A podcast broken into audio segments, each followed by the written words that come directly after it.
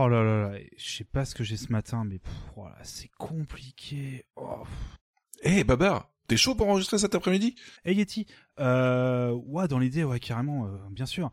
Mais là, je sais pas, tu vois, j'ai une de ces fatigues. Oh, eh, mais ce matin, mais je galère à fond, mec. Oh là là, toi, toi, tu as encore mal dormi. Mais t'inquiète, j'ai exactement ce qu'il te faut. Euh, ouais, t'es sûr? Bah, bah dis-moi alors. Ce sont mes fameux pancakes du dimanche. Ouah, ouais, attends, attends. Moi, je goûte. Mais, mais, mais que se passe-t-il? Oh, mais je me sens revivre, Yeti. Allez, allez, on y va. Hop, allez, on va enregistrer. On enregistre l'émission. Alors, c'est parti, c'est parti. Ça marche encore mieux que ce que je l'imaginais, dis donc. Et coucou les copains, je viens pour l'enregistrement, mais je vous avoue que je suis un peu patraqué. Ah, bon, bah écoutez, on se refait une autre tournée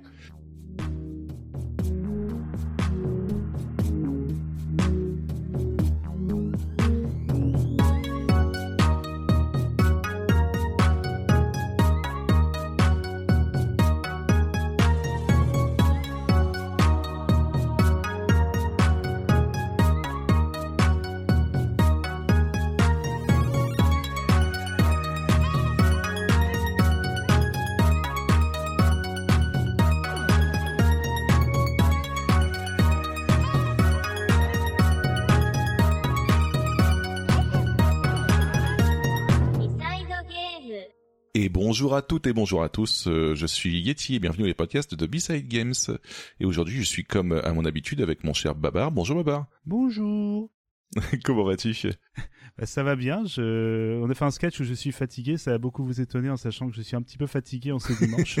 euh, pour ouais, passer un samedi très très sympathique, y a pas de problème. Mais non, ça va, ça va très bien. Et toi, comment tu te sens? Eh ben écoute, toujours tranquille, ça va très bien. Ouais, ça me fait plaisir de, de- qu'on se retrouve parce que j'ai- comme on enregistre plus qu'une fois tous les deux mois, tu vois, bah, j'étais un peu en manque de B-Side Game, donc ça fait plaisir. Bah, ça me fait plaisir également. Et oui, c'est vrai, euh, très heureux d'enregistrer aujourd'hui. Mais en même temps, on n'est pas tout seul en plus.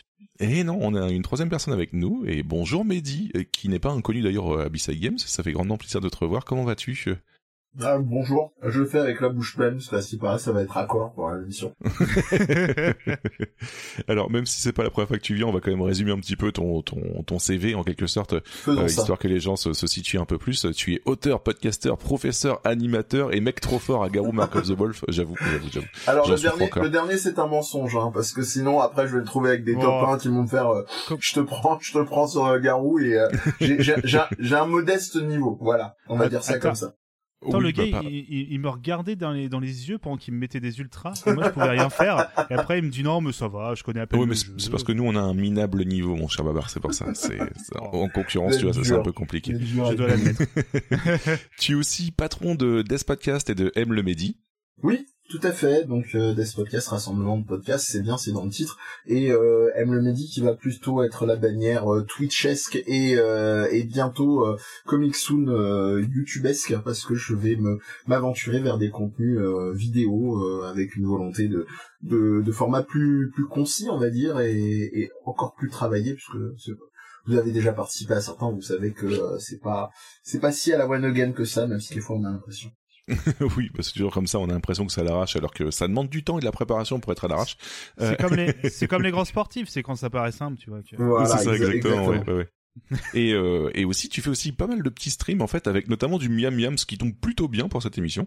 Ouais, cl- clairement, le, le hasard du calendrier a fait que, euh, au-delà que, de, que notre chère patronne à, à tous et à toutes, euh, Sushi ne soit pas présente parce qu'elle se remet de 4 heures et 9 secondes, c'est important, de Elden Ring, euh, je Oh, vous invite pauvre. vraiment à aller voir l'émission, elle a, elle a eu du courage, je n'en ai vu pour l'instant qu'une heure parce que c'est sorti il y a- tout juste euh, quelques instants, euh, moi quand je Ouais. suis venu récupérer le truc, et, euh, et oui, oui, tout à fait, je, je, je fais aussi du miam comme sur, ben, un- une des dernières émissions qu'on a enregistrées, La fin absolue du monde, euh, où on parlait de euh, de la série Netflix euh, Chef's Table avec un angle comme dans toutes les émissions de la la fin absolue du monde, euh, la fin FIN, hein, parce qu'on pourrait croire que c'est un podcast sur la bouffe, mais, euh, mais on parle en fait de voilà, on parle de contenu euh, d'univers, euh, on va dire euh, culture contemporaine, la, la pop culture comme on dit, et, et on en parle avec un angle souvent sociopolitique, on va dire, euh, même si c'est pas complètement euh, euh, brandé comme ça, comme on dit, euh, c'est c'est un peu l'intention. Les mecs qui ont, ont la faim, mais sans s'arrêter. C'est vraiment, euh, Voilà, c'est le, c'est le concept. c'est- Ah, je, fin, ça se possible. mange sans fin. Je peux, je peux pas continuer à manger, c'est pas possible. Je suis pas venu pour manger ici, ok? Ok. Exactement. Euh, et du coup, en dehors de ça, euh, mon cher Babar, il y a quelques petites news concernant B-Side Game avant de commencer. Euh, notamment, on a sorti un nouveau B-Side qui y a pas très très Mmh. longtemps. Euh, là, en fait, alors qu'on enregistre, on l'a sorti même euh, cette semaine, donc ça remonte à il y a quelques jours. Si vous jamais vous l'avez pas encore entendu, euh, il s'agit de Babar et moi qui euh, expliqueront euh, ce, ce que sont différents sous-genres de rap et de punk hardcore en fait. Donc, euh, Oui. de ton côté, Babar, si dis pas de bêtises, il y avait du crust, du crust, du euh, 10 bits et du power vi- c'est ça? Power avec un vieil accent anglais, t'as vu ça? Qui est euh, bien évidemment, comme son nom l'indique, de la folk acoustique. Exactement, oui, avec un avec un accordéon, bien évidemment. Mais oui, et euh, pour toi, alors je, donc, je vais malheureusement pas pouvoir aussi bien résumer parce que tu as parlé de beaucoup, beaucoup, beaucoup de ce genre. C'était très intéressant comme d'habitude. Euh, tout ce qui était un peu chill, un petit peu funk, avec également de la drill, avec de la trap aussi. Donc euh, voilà, ça, tout un tas de sous-genres en fait. Et toujours avec ce petit côté, on parle de la version mondi- euh, version internationale, pardon, et euh, également de la version française de chaque sous-genre. C'est quand même bien fait. Je trouve que c'est ça une très belle chose. Incroyable. Mais en tout La cas, ouais, si drill, vous... euh, la drill, c'est un sous-genre pour les chefs de chantier Exactement. Mais on a eu le droit à n'importe quelle blague avec la drill, t'en fais pas, Mehdi. Ah. euh, Alors, je, je te propose mon, mon fameux fichier MP3 qui s'appelle Remix Drill euh, Black et Decker pour MP3. Euh, je, te, je te le ferai écouter, mon cher Yeti, tu Voilà. pas mal. Euh, Comme- mon cher Mehdi, quoi- pardon. Comme quoi, on a, on a un babar qui, qui est très très euh, très euh, plaisantin, exactement. Ouais. Euh, mais non, mais en fait, pour ceux qui se demandaient jusqu'à présent euh, de quoi on parlait quand on parlait un petit peu d'Ambisaizik et qui était un peu perdu, ça c'est vraiment le, le numéro pour sur lequel vous pouvez commencer euh, à écouter Bisaizik. C'est une bonne intro euh, au podcast, quoi. Et euh, ensuite, une deuxième petite news. En fait, on va avoir un épisode euh, bonus de Padren à propos de Bisaizik. Donc, euh, on est un petit peu désolé pour le retard parce que niveau Oui. de se coordonner un petit peu, euh, faut que tous les astres soient alignés. Mais euh, normalement, tout tout va aller très vite et tout va aller très bien bientôt. Donc euh, voilà, ce sera partagé On- bientôt. On espère, je peux absolument pas donner de date, je suis vraiment désolé parce que. mais C'est toujours mieux. dit, Voilà, c'est c'est vraiment que, comme tu l'as très bien dit, c'est malheureusement les disponibilités de chacun, euh, c'est un peu compliqué en ce moment, mais c'est pas grave, c'est c'est la vie. Donc on va essayer de se retrouver, puis on va même au contraire peut-être faire un truc un peu plus, euh, peut-être un peu plus gros que prévu. Peut-être on va voir, euh, en, histoire de voilà de rattraper un peu le temps. Ça dépend de Mhm. quand est-ce qu'on pourra le faire. Donc on va, dans tous les cas, c'est toujours là, on l'a pas oublié, hein, promis. Euh, puis Podren a toujours, euh, voilà, euh, toujours présent, toujours la bulle. mais euh, voilà, mais du coup, euh, non non. euh, C'est comme on- Nintendo, ça- ça sortira quand ça sortira. Et c'est ça. Un mauvais jeu. Ah non, c'est pas, non, faut pas. Sinon, on peut tromper une fois, non on peut enregistrer une fois un podcast, mais pas mille fois. Ouais, c'est ça. Et sinon, d'ailleurs, en parlant euh, d'enregistrer voilà. un podcast, euh, mon cher Babar, euh, on a eu, toi comme moi, aussi la bonne surprise d'être invité euh, du côté de chez euh, Big, Big Gaston pour la, la manette de Proust, en fait, où on a parlé chacun d'un jeu, en fait. Donc, c'était vachement cool. Donc, euh, des- un petit coucou à Big Gaston. Ça fait grandement plaisir qu'on ait eu cette invitation. Oui, il faut le retrouver sur son sa page. Il a différentes pages avec ses 40 000 podcasts. Et je, je rigole à moitié, mais il Ah, est aussi. extrêmement. Ah oui, extrêmement productif et toujours de qualité ses émissions. Puis comme tu l'as dit, c'est ma manette de Proust. où On revient chacun sur un jeu différent. Est-ce qu'on on donne les noms des jeux ou est-ce qu'on laisse le- la surprise? Surprise Bah, surprise, oui, voilà, tout simplement. Ok. Comme ça, voilà. Donc euh, surprise que vous trouverez dans le, le titre de l'épisode à chaque fois. hein, donc. Ah bah oui, De- Mais non, mais- Demi-surprise. En tout cas, un vrai, un vrai plaisir d'avoir enregistré. On le remercie et peut-être un épisode en plus euh, dans la famille B7 Games euh, avec Big Gaston euh, par rapport au, je parle au maître de Proust. hein. Il y a peut-être une troisième personne parce qu'on est trois dans l'équipe, donc peut-être un épisode. Euh, je sais pas si on va voir. Peut-être. On révélera pas l'identité de la troisième personne, mais euh, voilà, C'est vous ça. verrez quand vous l'écouterez. Elle se euh, remet, ce elle sera se la remet surprise. d'Elden Ring. C'est ça. Oui. ça va devenir. En fait, finalement, je vais parler de ça. Je voulais parler d'Animal Crossing, mais en fait, euh, c'est parti. Ce serait trop bien, quoi. D'ailleurs, en parlant de d'Elden Ring, justement, je voulais savoir à quoi vous avez joué ce mois-ci. D'ailleurs, au cours des deux derniers mois, parce que ça fait deux mois qu'on n'a pas enregistré. Donc, euh, est-ce que vous avez des, des jeux comme ça que vous avez joué et que vous voudriez partager un petit peu euh, tout de suite? Alors, euh, Mehdi, est-ce que tu veux commencer? On, Souvent, on donne la Oui. parole à l'invité. Alors, donc, bah, euh, vu qu'on a dit, euh, à part Elden Ring, bah, euh, donc pas Elden Ring, même si de toute façon je suis en, en Ah, tu en peux sevra- parler d'Elden Ring? Je me préparais à en parler aussi. Hein, T'as pas à je suis, faire. je suis en sevrage comme beaucoup de monde. euh, là, j'ai arrêté d'y jouer depuis euh, quelques semaines, voire un mois. Euh, j'ai arrêté de d'arpenter le New Game Plus. Euh, D'accord, donc tu l'as fini tu- alors. Voilà, dont tu n'arrives pas à te, à te séparer, on va dire. euh, mais voilà, c'est c'est chose faite. Et en réalité, je dis ça, mais c'est un mensonge parce que euh, micro spoiler, je parlais de contenu vidéo.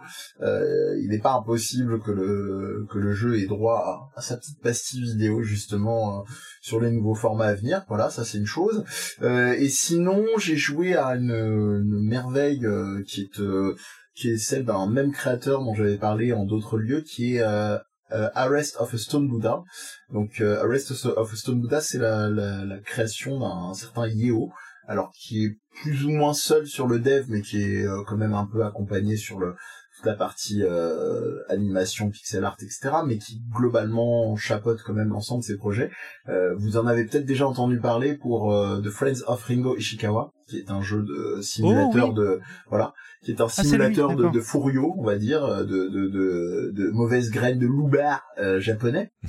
Donc où vous suivez euh, Oui, un petit peu connais. la c'est c'est un peu Persona mais euh, mais avec euh, mais avec des des, des loupards on va dire avec Avec des, avec des Tu viens de me le vendre à l'instant, quoi. eh bah, c'est- parfait tu viens de tu viens de compléter la deuxième partie euh, on a Ah, pardon. vraiment un habillage non non non euh, au contraire on a un habillage euh, très très in- influencé par euh, Kunio Kun Kunio Kun hein, qui est le jeu qui lui-même a de- donnera plus tard dans un autre registre euh, Double Dragon sauf qu'il avait des Mhm. fonctionnalités RPG en plus de du simple la baïa et euh, Arrest of a Stone Buddha, c'est un autre type d'inspiration, euh, asiatique aussi, mais euh, plus du côté du cinéma hongkongais. Donc euh, en gros, on se retrouve à incarner un, tueur, euh, un hitman, comme on dit euh, du, côté anglo-saxon, qui va marquer une date sur son calendrier que vous marquez vous-même au départ du jeu. Et on comprend que bah, le, ces, ces contrats s'arrêtent à la fin de cette date. Enfin, implicitement, on peut imaginer plein de choses, mais on comprend voilà qu'il y a une date de marquée sur un calen- calendrier. Et, euh, et au, ni- au niveau des mécaniques de jeu, pour aller vite, on est pour celles et ceux qui ont joué du côté d'un certain Kung Fury. Euh, si vous y êtes adonné sur votre téléphone portable, notamment à l'époque, Oui. il avait eu son petit succès euh, du fait d'être gratuit et d'accompagner la, la sortie du, du film. Il est ressorti euh, sur en version Switch il y a Mhm. quelques temps, euh, amélioré notamment avec un un mode de joueur auquel je suis pas essayé mais euh, qui me fait un petit peu peur parce que j'avoue que le propre du jeu était quand même plutôt de- d'avoir une logique euh, relativement euh, solo player. Ouais, Euh, je suis et plutôt d'accord, ouais. Ouais, et on est euh, dans ce délire-là, dans Arrest of a Stone Buddha, sauf que ce sont des vagues de bah de d'autres tueurs qui essayent de d'attenter à votre vie, et on a une euh, rythmique, euh, je, je pourrais m'étendre longtemps, mais je vais faire court. hein. on a vraiment euh, une mécanique de jeu extrêmement rythmée qui va alterner avec des passages très mélancoliques, euh, très très euh, posés. On va euh, se promener simplement dans les rues, décider d'aller à une séance de cinéma nocturne. Et donc ça, ça va entrecouper chacune des nouvelles missions. On va essayer de, bah, de, de trouver le sommeil, tout simplement, parce que notre euh, personnage euh, a du mal à trouver le sommeil. Et c'est vraiment une ambiance, c'est un délire. Euh, Je vous le recommande très chaudement. Donc euh, voilà, ça, comme j'ai eu beaucoup de travail, euh, comme j'ai cru comprendre, comme vous, euh, les amis, j'ai pas eu 15 milliards d'autres jeux en dehors des, des 15 milliards auxquels je joue pendant mes cours, parce que j'ai la chance d'être prof de, de- de game design. Euh, pour l'instant, je suis pas désabusé, donc j'estime ça comme étant une chance. Sinon, je pourrais vous recommander Unrailed, Unrailed qui est un jeu de de construction de de, euh, de rails euh, de trains sur lesquels vous allez faire euh, rouler bah, des trains euh, avec plein de petites péripéties. C'est du c'est de la coop jouable jusqu'à 4 en pixel art très choupi, très sympa et ça se laisse jouer tout seul. Il y a pas grand chose à dire de plus si ce n'est que de regarder un trailer, de tester une démo et c'est très sympa sympathique et c'est de, de, de 7 à 77 ans. Voilà. Bah, des coucou à Jean Zep, du coup, pour euh, oui, le, le bah, forcément, j'y pensais très fort. Pour le Oui, évidemment. évidemment. Voili voilou pour ma part. D'accord. De ton côté, Babar, du coup, alors? Alors, euh, deux, alors, je vais surtout parler d'un jeu, mais très rapidement, euh, je vais profiter que ce cher Mehdi soit là pour lui faire des gros poutous, parce qu'il Oh. m'avait euh, offert euh, des jeux pour mon anniversaire. Bon, ça date à quelques mois maintenant. Et euh, il y en avait, parmi ces petits jeux, il y avait du coup un qui m'a beaucoup marqué. Euh, c'est Dadish, rien que pour le nom Oui. déjà. Alors Dadish qui est la contraction de Daddy et de Radish, donc Radi. Donc on a un petit Dadish et on joue du coup un tout petit Radi tout mignon en 2D. Euh, c'est un petit jeu de plateforme un, petit, D'accord. un papa un paparazzi qui va du Ouais. coup va chercher euh, pas, pas un paparazzi attention ce n'est pas pareil un paparazzi qui va du coup euh, aller chercher ces petits euh, petits les petits enfants radis en fait qui ont été un, un peu enlevés enlevés un peu disparus à différents endroits dans un petit monde tout bucolique tout mignon euh, où du coup on va aller les on va aller les récupérer en, en évitant pardon des pièges et c'est un petit jeu de plateforme tout bête hein, en soi où on en vue de 2D qui est un peu alors j'ai dit hommage à Super Mario Bros. 3 parce que t'as quasiment les mêmes bruitages qui m'a fait beaucoup rire les donc on a une partie de dommage. Et en fait c'est un petit jeu de plateforme qui cache plutôt bien son jeu parce qu'au début tu te dis bon c'est mignon c'est c'est un petit jeu sympa. Après t'as des mécaniques en plus euh, tu, tu découvres un double saut tu découvres des petits trucs comme ça en plus. Et pour terminer alors je l'ai pas terminé directement mais euh, je pense être à plus des trois quarts. C'est euh, diaboliquement difficile ce petit con de, de jeu. Où, où, en fait il je m'y attendais pas et d'un seul coup ah en fait je vais rajouter un peu de timing et du timing mais pas à la frame mais presque un peu la Super Meat Boy où faut vraiment genre apprendre par cœur les patterns pour ensuite terminer le niveau. Tout ça toujours dans un petit univers tout mignon. Oh bordel. Avec des avec des boss mais les combats de boss sont plutôt rigolos il y a toujours un petit pattern à, à voir puis un truc. Et c'est tout mignon parce que l'univers est jamais voilà vraiment toujours euh, très rigolo et il y a ce petit côté un peu euh, briser le quatrième mur comme on dit un petit peu ou euh, même les petits personnages mais on est comme enfin c'est quand même bizarre que je sois bloqué à cet endroit-là et que tu dois sauter sur des plateformes ou enfin des trucs comme ça et en fait ils sont un peu conscients dans le jeu. Alors c'est un peu mieux écrit ces petites phrases hein, parce que j'ai plus la phrase en tête. Mais j'ai trouvé ça très mignon donc je te, je te remercie encore Mehdi de pour m'avoir fait découvrir ce c'était vraiment alors, je l'ai pas encore terminé mais voilà je passais un, bon moment. Et euh, ça coûte quoi faut savoir faut pas dire parce que c'est un cadeau. Mais ça, ça, ça coûte ça coûte un tout petit prix. Même le prix il faut faire rire comme il dit chez KRP exactement et il euh, y, a, y, a, même une, il y a deux suites, euh, dont une, euh, la dernière qui devrait être sortie au moment où l'épisode sera euh, de, dans ah les bah, tu m'apprends un truc. Il y a eu un 3 qui est sorti? Bientôt là, mi-juin. D'accord. Voilà, il, devrait être sorti dans un moment où vous nous Incroyable. écoutez. Et, plutôt cool. Et je... Oh pardon? Je dis plutôt cool du coup. Oui, c'est un tout petit jeu tout mignon. Et euh, du coup, je vais juste citer le développeur qui est Thomas K. Young, qui est de Nouvelle-Zélande. Mais le jeu auquel je joue vraiment pas mal. Alors, j'ai arrêté Elden Ring, Yeti. Je suis désolé. Euh, tu m'as beaucoup aidé. tu m'as essayé de me, voilà, tu m'as, tu m'as accompagné. Alors, non pas que j'ai trouvé le jeu. Alors, le jeu est dur et tout, il y a pas de problème. Mais c'est plus que moi, il m'est tombé des mains parce qu'il est trop grand en fait. Et j'ai apparemment j'étais pas si loin de l'histoire mais je mais au bout d'un moment non, je du tout. Mais ouais mais alors moi alors pour, sans spoiler j'étais devant un grand monsieur euh, en feu enfin dit comme ça non c'est un grand géant qui lançait du feu. Voilà comme ça ça se passe pas trop. Et euh, et c'est juste que bah j'étais un peu blasé du combat et je me disais non fallait que je reparte aller repartir pour des heures pour aller gagner des niveaux pour le battre. Et j'avoue que ça m'avait un peu ça m'a un peu tombé des mains je ne retire pas les grandes qualités de ce jeu tout comme je vois aussi les défauts dont on a déjà parlé.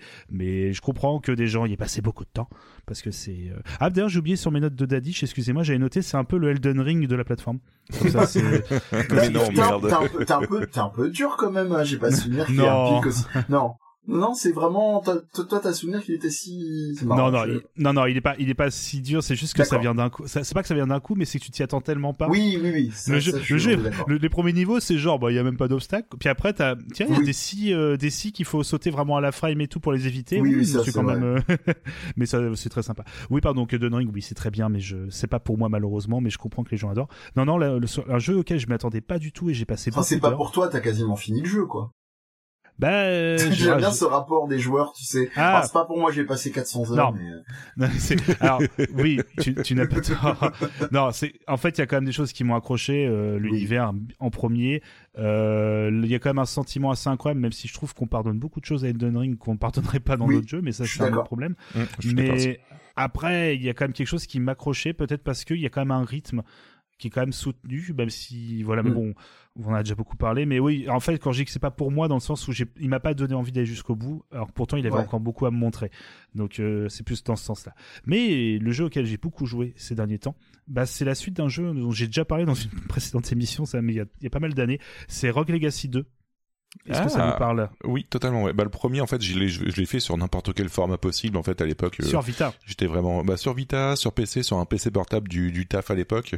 Euh, c'est, c'est mon ancien taf, taf, donc c'est pas très grave, je peux le dire. sur, euh, sur sur pas mal de, de, de, de plateformes comme ça, en fait, puisque c'était quand même le petit jeu que bah, je jouais tout le temps, mine de rien. Donc euh, ouais, ouais, vraiment, ouais, très très cool. Le 2, il vaut quoi du coup? Ah, Mehdi, euh, juste, oui, euh, je vais en parler, pas de problème. Est-ce que Mehdi, ça te parle, Rogue Legacy Oui, bien sûr. Alors, je rappelle rapidement hein, le concept du premier, parce que le 2 s'en rapproche beaucoup. On joue un petit chevalier qui va dans un château. C'est vu de 2D comme un, un jeu d'action, voilà, plateforme assez classique. On va taper les différents monstres pour essayer d'aller jusqu'au boss de fin dans le château.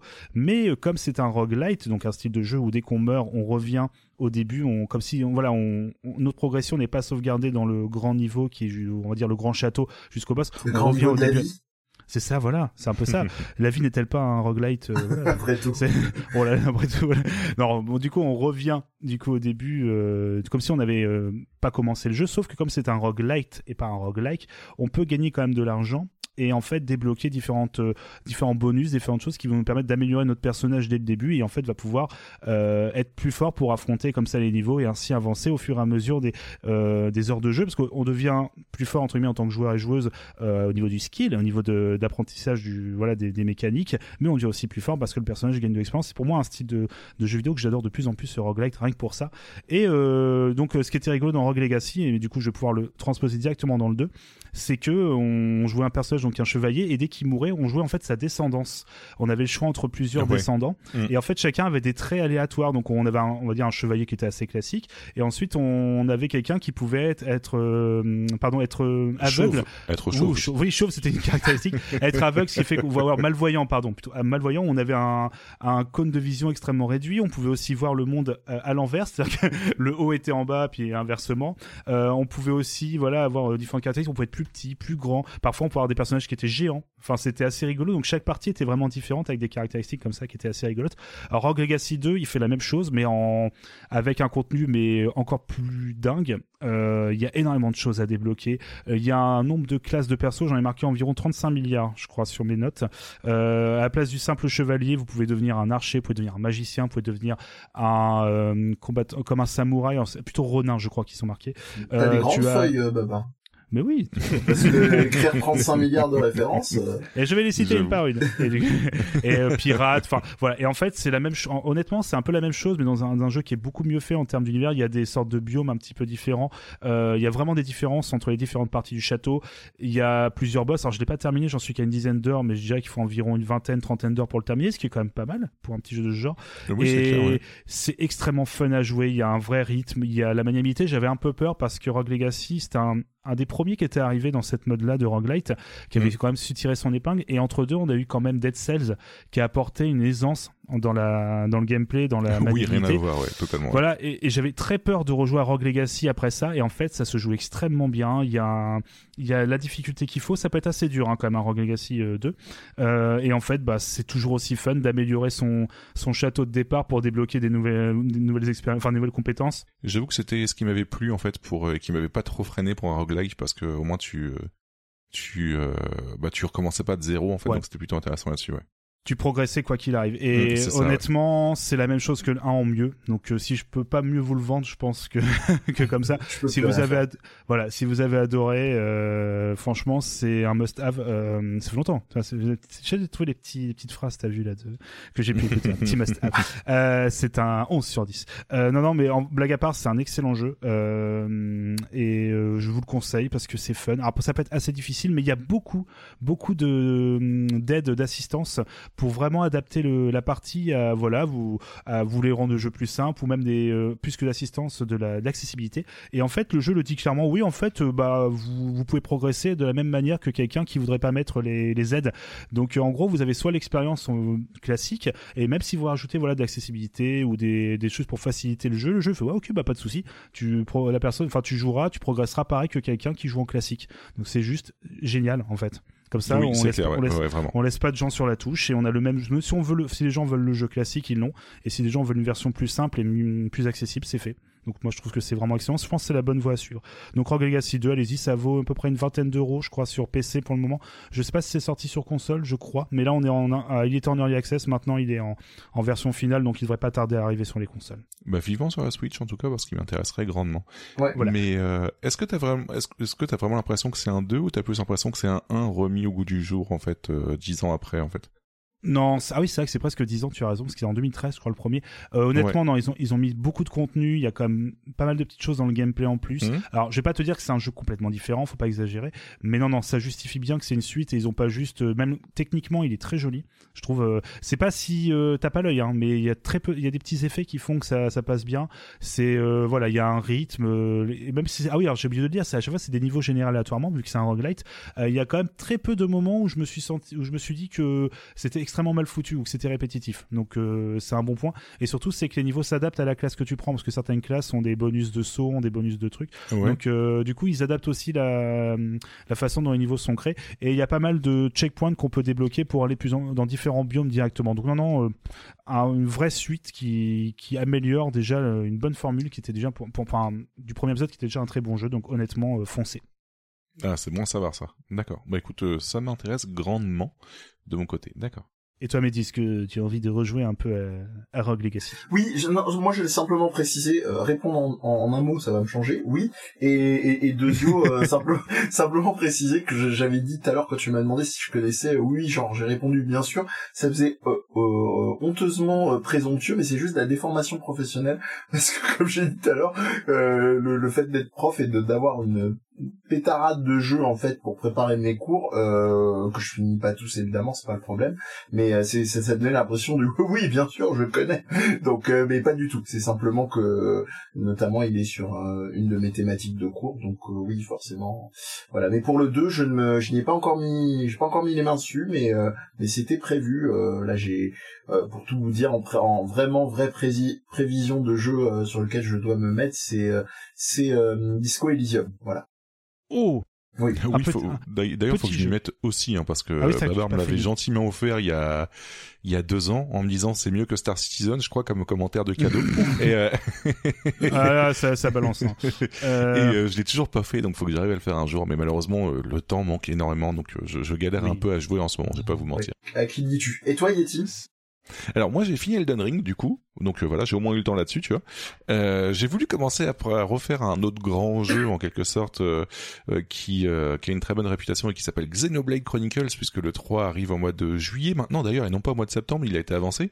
Et très franchement c'est pas parce que le jeu est mauvais mais juste parce que j'ai pas le temps parce que j'y arrive pas du tout à me à me mettre dans un grand jeu en ce moment. Donc du coup voilà. Après j'ai fait j'ai dû faire quand même une quinzaine d'heures donc ça va encore tu vois.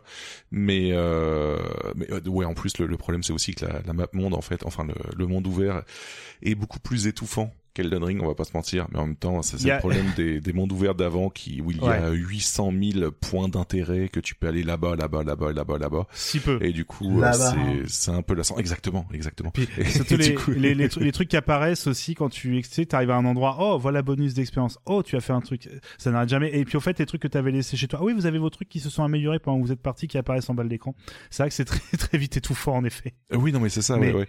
Pourtant, je vais vraiment très très bien. Par ah, contre, voilà. Hein. Mais euh... ah, je perds 6 ça reste un de mes JRPG favoris. Hein, donc, ah mais faut euh, que je finisse parce que voilà le 2 en plus je l'avais fini de mon côté et même s'il a une mauvaise réputation euh, de la part de deux trois personnes euh, moi j'avais vraiment aimé. L'histoire est vraiment très très bien en tout cas.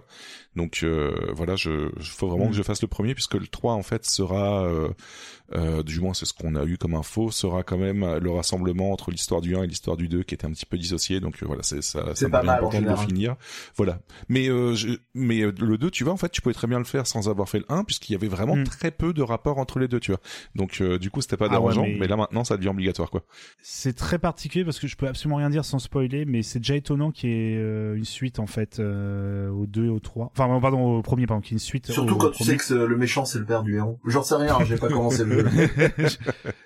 qui ah, est, un robot d'ailleurs. Mais euh, ah, ah, non, mais le tout, non, non, mais je, je peux rien dire, mais le, le final de ce jeu, moi, m'a marqué. Alors, euh, en dehors des qualités euh, qu'on peut trouver ou non, hein, mais c'est moi le, il m'a tellement pris par surprise que je, mhm. que, oui, qu'honnêtement le, le fait, non non mais honnêtement c'est, fait partie de ces fins de jeu, enfin que je sais que je vais m'en souvenir toute ma vie. Donc euh, c'est pour ça que ça m'a étonné qu'il y, ait une suite parce que euh, c'est vraiment, voilà, ça peut ça peut s'expliquer qu'il n'y ait pas de suite. Donc du coup je suis assez étonné, mais tant mieux si. En tout mais je t'inviterai à faire la suite, hein, très franchement la suite vaut le coup aussi. Hein il est super galère à trouver, c'est un enfer. Alors après, on peut le trouver en achat sur euh, mais le oui, store, en démat, euh, en démat, mais euh, je pense moi je voulais l'avoir en physique. Alors c'est pas une question d'avoir le format, mais c'était pour euh, peut-être l'avoir. Non non, mais c'était pour l'avoir un peu moins cher quand même. Je, je, rigole parce que mon copain de podcast Olivier que je salue a, créé une secte littéralement hein, la, la vendredi dernier sur notre dernier live qui s'appelle la secte des boîtistes. Donc voilà, c'est pour ça que je, je ris dans ce que tu viens de dire. non non, mais c'est vraiment pour l'avoir moins cher. Après un jour peut-être que je craquerai. Plus il y a une édition de maintenant avec tous les bonus donc il doit coûter environ 800 euros, j'imagine. J'exagère peut-être. Il y avait, il y avait un DLC en fait qui était sorti, euh, qui est un DLC préquel aux deux en fait, et qui euh, qui vaut largement son prix en fait, tu vois, mais qui euh, qui du coup t'ajoute pas mal de contenu mine de rien derrière quoi, donc ouais, plutôt intéressant. Et voilà, tout ça pour dire que Xenoblade Chronicle, il est sympa, mais j'ai pas eu le temps de le faire pour le moment, donc j'en reparlerai peut-être un jour parce qu'il faut vraiment que je finisse avant de, de pouvoir acheter le 3. Et euh, mais en dehors de ça, je joue un petit jeu qui euh, me prend du temps au fur et à mesure, sans forcément me prendre tout d'un bloc en fait, et qui s'appelle Blinding of Isaac, que j'adore détester ou que je déteste aimer, je sais pas. Faudrait qu'un jour que je me mette d'accord avec ça. Euh, qui a plein de trucs très chiants. Par exemple, le fait que tu es obligé d'avoir un Wikipédia avec toi pour savoir à quoi sert chaque objet, sinon tu t'embrouilles totalement. les gens me diront t'as qu'à jouer sur PC avec le mode fait par les fans qui t'explique à quoi servent les objets, mais non, j'ai envie de jouer dans mon canapé sur la Switch et normalement j'estime qu'un jeu devrait se suffire à lui-même en fait. Donc euh, voilà, en tout cas c'est c'est mon avis perso. Après vous en faites ce que vous en oh, voulez. C'est pour ça qu'il fallait c'est pour ça qu'il fallait la PS Vita. Vous aviez la connectique avec Internet et vous pouvez regarder d'un d'un onglet et repasser à votre jeu tranquillement. Petit Petit ange parti trop tôt la Vita. Même même comme ça c'est c'est chiant honnêtement. Pour moi je pense qu'il y avait vraiment pas grand chose à faire dans le jeu pour ajouter ça. Tu vois, c'est pas c'est pas très très complexe et, euh, et voilà, je pense que tu pourrais le faire tranquillement comme ça quoi. Bon, ce serait bien que le, la Switch ait également un mode internet, mais ça, euh, enfin un mode euh, navigateur internet, c'est assez hallucinant. oui, oui. C'est assez hallucinant. Enfin, je dis ça. En fait, je blague. Oui, en fait, je blague, mais c'est vrai. Il faudrait qu'elle soit un petit, un petit peu mieux adaptée comme à Tu veux quoi aussi, Babar Une stabilité sur les jeux online de la Switch? Non, mais t'es fou, toi Mais en tout cas, ouais, euh, Binding of Isaac vraiment très très bien point de vue gameplay. Je vais pas vous mentir, il y a vraiment énormément de choses à faire dans le jeu et énormément de synergie entre les différents objets qui rend le jeu complètement fou et ça, ça doit être un des un des jeux avec les, le, plus de synergie entre chacun des objets qui euh, qui change totalement le gameplay. C'est assez hallucinant là-dessus. Euh, une durée de vie complètement de ma boule parce que j'en suis à mine de rien 130 heures après j'y joue depuis deux ans quand même mine de rien donc là c'est juste que j'ai décidé de me pencher dessus en me disant euh, pour la peine je vais le finir parce que je, commence à avoir ras le bol de, de l'avoir sans jamais l'avoir terminé quoi mais euh, et il y a moyen de faire des petites sessions de, de 20-25 minutes par-ci par-là. Donc c'est pour ça que j'arrive à m'en sortir à peu près comme ça pour jouer. Voilà. Yeti, euh, je sais que nous on le connaît très bien, mais je me permets pour ceux qui ne connaîtraient pas, connaîtraient pas, pardon, euh, connaîtraient pas, je, je, je, le connaîtrais pas. excusez-moi, c'est le dimanche. Euh, Est-ce que tu pourrais nous le décrire un tout petit peu au niveau du gameplay, s'il te plaît? D'accord. Tu prends les donjons de Zelda 1, voilà. Euh, tu lui ajoutes à mort de la dynamique et, euh, et pas mal d'objets à récupérer par-ci par-là, en fait. Et euh, tu le transformes en roguelike avec, et du coup, t'obtiens Isaac, en fait, globalement. Un petit peu pour euh, essayer de, de, resituer un petit peu les choses. Je pense que l'explication est plutôt bien, oh euh, bien imagée. Euh, et puis naturellement, euh, tu as bon, faut, faut pas se fier au, à l'histoire qui est assez assez bizarre et d'ailleurs je, je serais incapable de vraiment bien la résumer pour, euh, oh, pour qu'elle soit compréhensible. Bah avec tous les tenants et aboutissants, non, mais après oui pour le principe de base, oui bah c'est juste Isaac qui est en danger parce que sa mère veut le sacrifier, voilà tout simplement. Et du coup il s'enfuit, il se cache dans quelque part et il se retrouve dans ce monde-là en fait, voilà. Ah, trigger warning, c'est très très sombre. Hein. Mmh. Si jamais c'est quelque chose qui, si jamais vous dans un mood qui est pas, voilà, ça peut être assez compliqué. Et c'est c'est pas un truc qui est skippable genre une cinématique, c'est-à-dire que les, les, les éléments euh, assez anxiogènes sont intégrés euh, vraiment à la euh, aux, mécaniques de jeu, aux items, à l'inventaire. Enfin, c'est impossible de faire le contour des trucs malaisants dans le jeu. Voilà, donc sachez-le. Oui. Ah bah, ne serait-ce qu'un exemple, en fait, l'objet cancer à ramasser qui dit cancer, yeah, voilà, qui qui, qui est complètement complètement malaisant, par exemple, quoi. Mais voilà, ce, ce genre de choses là. Mais euh, bon, en tout cas, c'est mon petit jeu du moment, quoi. Est-ce que Babar Witch, je pense que tu y avais joué aussi. Euh, je pense que tout le monde y a plus ou moins joué, si je dis pas de bêtises. Ouais. J'avais joué à la version Flash, euh, enfin la version qui était sortie sur Steam à l'époque, donc qui, qui tournait sous Flash, qui était une, enfin qui était un peu une surprise parce que c'était un des partie faisait pardon faisait également partie des, des premiers roguelike en fait qui mmh, pas les premiers dans le style mais on va dire la nouvelle vague qui était arrivée fin 2000 euh, début 2010 et euh, moi je m'ai appris par surprise mais j'y ai pas mal joué mais bon c'était ça me tombait un peu des mains. Et depuis je pense que tu joues à la version Rebirth qui est du coup une sorte de, de remake qui a ajouté Alors, 40 je milliards de joue à Afterbirth si je dis pas de bêtises. Ouais. donc la version plus plus du Rebirth qui était déjà un remake en fait du de l'original et Afterbirth où maintenant il y a je sais pas combien de contenu enfin là je serais incapable de même d'ailleurs Afterbirth c'était à la, à la base c'était une sorte de mode fait par des fans qui a été intégré euh... Euh, non c'était Anti-Burst qui était un mode oh fait par les fans qui venait à la suite d'Afterbirth. Et la dernière version en fait il s'agit de Repentance en fait qui a été qui est le, le fan mode fait par euh, le développeur du jeu en ayant engagé directement le mec qui a fait le, ah. le, mode. Voilà. peut-être une thématique qui se tu sais, qui se dégage de ses sous-titres de, de jeu je sais pas mais à peine religieuse. Voilà. Et Et d'ailleurs, qui a évalué à l'époque le fait qu'il puisse pas sortir sur 3DS euh, à cause de ça. Mais euh, non, non, c'est moi, euh, voilà, j'ai très peu joué, mais en fait, il me fait très peur en termes de contenu. je vois des potes qui jouent, bah, tu pourras me montrer tes parties parce que j'ai l'habitude de voir des potes qui y jouent, et à chaque fois, je comprends rien. Ils ont de, ah, par contre, je suis extrêmement mauvais. Hein, et, comme je regarde pas le wiki, tu vois, c'est vraiment au pifomètre que je ah prends les objets, etc. Mais du coup, ça me fait mes, mes petites parties de, de 20 minutes comme ça de temps en temps, quoi. Oui, dans le sens où je, non, non, je, voilà, j'ai un peu joué, mais je peux pas, voilà, j'ai surtout regardé des gens y jouer. Euh, ça, voilà, au bout d'un moment, moi, ça me, ça me perd parce qu'il y a trop de choses et je me dis, il faudra que j'y passe littéralement une vie. Euh, mais euh, non, non, sinon, c'est un très très bon jeu. Hein, faut pas, c'est un. Oh, je pense que si tu prends la version originale euh, et que tu mets un, un bon coup de cravache d'un coup, c'est-à-dire c'est le problème de ce jeu-là, c'est faut pas le laisser, euh, faut pas le roder un petit peu et puis après euh, lâcher la Oui, c'est clair. Parce qu'après tu perds vraiment vite euh, tes repères, la mécanique des objets que t'as retenus, même si tu les as retenus avec des wikis. Donc ouais, faut vraiment, si tu veux faire au moins la boucle principale du, du jeu, faut pas trop le lâcher sur sur le premier temps. Petit, petite euh, dédicace d'ailleurs à Prophet of Doom qu'on est à 450 heures de jeu et qui euh, qui l'a toujours pas terminé par exemple. Hein. C'est un chiffre de, enfin c'est une durée vie, une durée de vie tout à fait normale pour euh, Isaac. Hein. C'est assez choquant, mais ouais, ouais, voilà. Donc vous savez à quoi vous en tenir si jamais vous êtes tenté de d'y jouer quoi. Mais pour pas faire peur aux gens, je le répète, hein, sur la première version avec simplement boucler la, la, boucle principale, c'est c'est largement c'est vous divisez par par euh, comment dire par 20 euh, ou 30 euh, le chiffre que vient de vous donner Yeti. Hein. Oui, ou après vous n'êtes pas obligé de le finir non plus. Hein. C'est pas, c'est pas une obligation non plus. Hein. le jeu se suffit à lui-même avec deux trois runs par-ci par-là. C'est ça, ça passe aussi quoi. Je vais pas redonner sa chance, mais je pense que je réessayerai d'y jouer un peu plus de façon approfondie, on va dire un de ces jours peut-être. Ouais. Bon bah c'est cool. Euh, du coup après toutes ces présentations de jeux etc on va peut-être rentrer dans le vif du sujet au bout de d'une petite demi-heure tranquillement. Oh c'est classique chez nous ça va jusque là. Mais oui, jusque-là, ça va tout à fait. Euh, ça me rappelle d'ailleurs la fois où on avait euh, débriefé sur, je crois que c'était sur le Stunfest ou le 3 en fait, qu'on avait oh, oui. duré je sais pas trop combien de temps avant de lancer le sujet au bout d'une oh, heure quoi. Je pense plus le Stunfest que le 3, hein, pas se Oui, c'était le Stunfest, pardon, c'était le Stunfest en même temps. On n'en va pas parler de l'E3. Euh, du coup, euh, aujourd'hui, euh, cher poditeur, aujourd'hui le sujet est grave. En effet, en dehors de ma passion pour la musique ou le jeu vidéo, il demeure une autre passion, la bouffe. Et on déconne pas avec la bouffe, on ne joue pas avec la nourriture, et la cuisine c'est sérieux, bordel. Mais je, me demande si ce respect est conservé dans nos jeux et si on en fait ou si on en fait n'importe quoi. N'importe quoi, genre ne pas proposer de pizza hawaïenne. Oui, en tant que membre du CPRPH, Comité pour la réhabilitation de la pizza hawaïenne, je tenais à vous transmettre un message. Ces pizzas cumulent le bon goût d'une pizza avec en plus un fruit stylé. Hélas, chaque année, 300 000 innocentes pizzas hawaïennes se retrouvent jetées à la poubelle. Et malgré les changements en pizza pacifique ou formule Honolulu, des dizaines de pizzas hawaïennes sont retirées des menus chaque année. Alors s'il vous plaît, ne, laissez pas ces pizzas se noyer dans l'indifférence la plus totale. Défendez-les, mangez-en.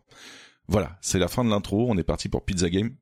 Bisa Game Ah putain, merde. Bon, bonjour, c'est Bisa Game. On va vous parler de bouffe virtuelle parce qu'on aime à la fois la bouffe et les jeux vidéo pour tenter de savoir si ici quand même on se foutrait pas un peu de nous et que la bouffe dans le jeu vidéo ne serait pas qu'une juste une simplicité de gameplay. Voilà, on peut partir sur le sujet.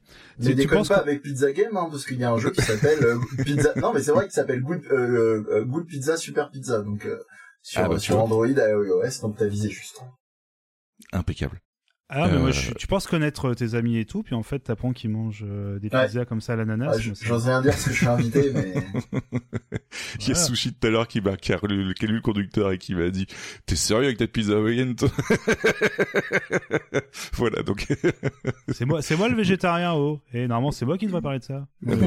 c'est très bon quand même, quoi. J'estime que c'est, qu'elle est un petit peu trop maltraitée par beaucoup trop de personnes. Alors que vous, ça se trouve, ils n'ont même pas goûté, tu vois. Je te dirai le jour où j'aurai goûté, blague à part. Ah bah voilà, tu vois. Et ce jour-là, il y aura peut-être, peut pas de réseau. C'est euh, voilà. C'est le hasard. Le hasard. Bon, sinon les petits potes, on va commencer dans la définition la plus euh, la plus abstraite et la plus euh, classico-classique. Euh, pour vous, c'est quoi la nourriture? C'est le bon miam miam qui donne des nutriments. Voilà ce qui me permet voilà de, de me lever, tu vois, de aujourd'hui j'ai pris de la nourriture comme ça, je peux me mettre devant un micro, je peux voilà faire des choses, je peux aussi aller me coucher pour ensuite que mon corps réclame plus de nourriture.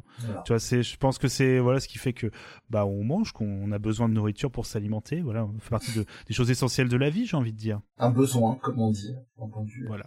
Et, et, on, et on englobe un peu là, euh, on englobe, je pense, dans ce terme. De toute façon, je reviens sérieux d'un seul coup. Hein. Euh, on, on, englobe, je pense, ce terme de nourriture. Montage, non mais là, non mais là, voilà, non mais là, c'est, non mais là, c'est le, c'est le sujet sérieux. Euh, on va parler voilà de nourriture, mais d'alimentation en même temps. Je pense qu'il faut qu'on indique dès le départ qu'on va euh, mettre ensemble les deux, deux, termes qui sont un peu différents, mais voilà, on, dans, la, dans la nourriture, c'est vraiment l'objet en lui-même, alors que l'alimentation, ça peut plutôt regrouper la, la, façon dont la personne va, euh, quelle nourriture il va manger, enfin la personne ou euh, l'organisme vivant, quelle nourriture va-t-il manger ou assimiler? Ça peut être un peu voilà différent. Je pense que c'est ça que tu voulais dire, mon cher Yeti. Oui, totalement, ouais. Euh, du coup, tu avais un petit préambule, mon cher Babar. Oui, alors j'avais aussi noté rapidement une petite définition littérale, tu vois, du petit. On vient de la donner. oui, non mais. Ah oui, non mais non mais en celle du petit Robert. Ah bah vas-y, vas-y, laisse le petit Robert s'exprimer, il y a pas de souci. Et oui, alors du coup, j'avais aussi pour ajouter à ce qu'on a dit euh, la définition littérale du petit Robert.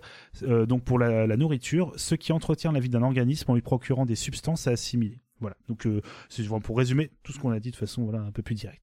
D'accord. Donc le, petit Robert confirme juste nos propos, tout va bien. Ah bah oui, bah il a intérêt. bon bah très bien. tu veux commencer par où, mon cher Babar, du coup? Alors, j'ai une petite question. Alors, j'ai deux questions, mais j'en ai une. Euh, volontairement, je voulais pas. Euh, elle n'était pas inscrite sur le conducteur pour que j'ai vraiment votre ressenti sur l'instant. Voilà, c'est un peu. C'est le moment, euh, voilà, un peu direct, un peu. je vais poser la question d'abord. C'est le moment Mireille Dumas. Un petit peu, voilà. C'est c'est un peu cet instant. voilà. Asseyez-vous. Allongez-vous sur le divan. Et du coup, je, je, vais d'abord la poser à Yeti, puis après à toi, Mehdi. Si je vous parle nourriture dans un jeu vidéo, là, comme ça, sans réfléchir, quoi vous pensez Quel jeu? Hop, c'est parti, mon cher Yeti les Tortues Ninja dans, dans les pizzas dans Tortues Ninja. J'allais dire les Tortues Ninja dans les pizzas. Euh...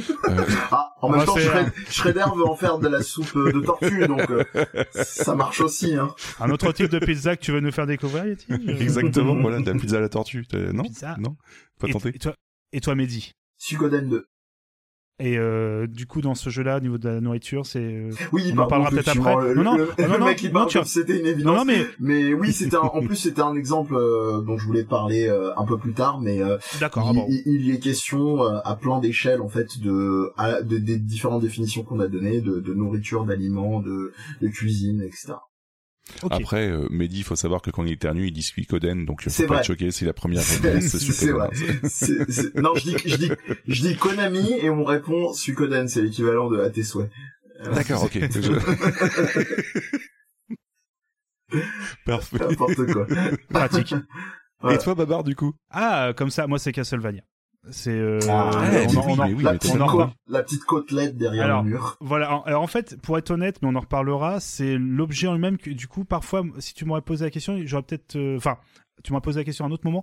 C'est, j'aurais pensé donc aux morceaux de, de viande comme ça qu'on trouve euh, dans les dans Castlevania, mais j'aurais pu penser directement au même morceau mais dans Street of Rage. Tu vois, c'est euh, ah, bah pour moi, en fait, c'est plus l'objet que vraiment le, le jeu. Mais sinon, moi, c'est littéralement, je pense parce que c'est, on en reparlera, c'est une des premières fois où j'ai vraiment eu cet objet visuel de nourriture dans un jeu quand j'étais gamin.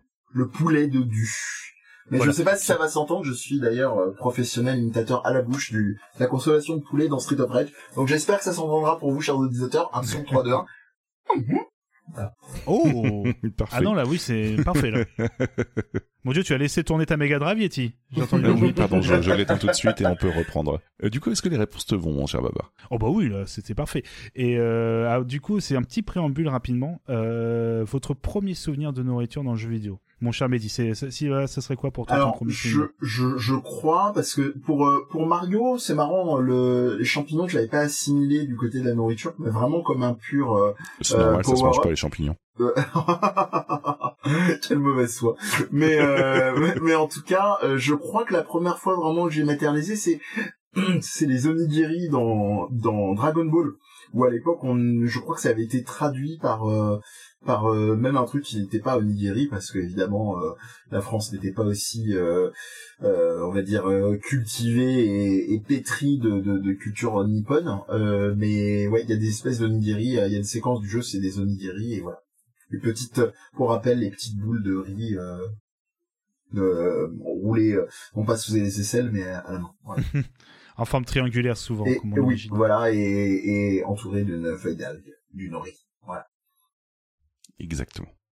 Et toi, mon, mon cher Yeti Alors justement, j'étais en train de me poser la question un instant en fait, et je me disais, euh, après, c'est euh, donc j'ai un souvenir plus avec une boisson, mais de base, sinon il y avait Astérix avec les sangliers, et je pensais aussi à Cool Spot avec le 7 Up parce que c'est une image qui m'a particulièrement marqué puisque le jeu, ah. j'ai joué énormément au jeu à l'époque.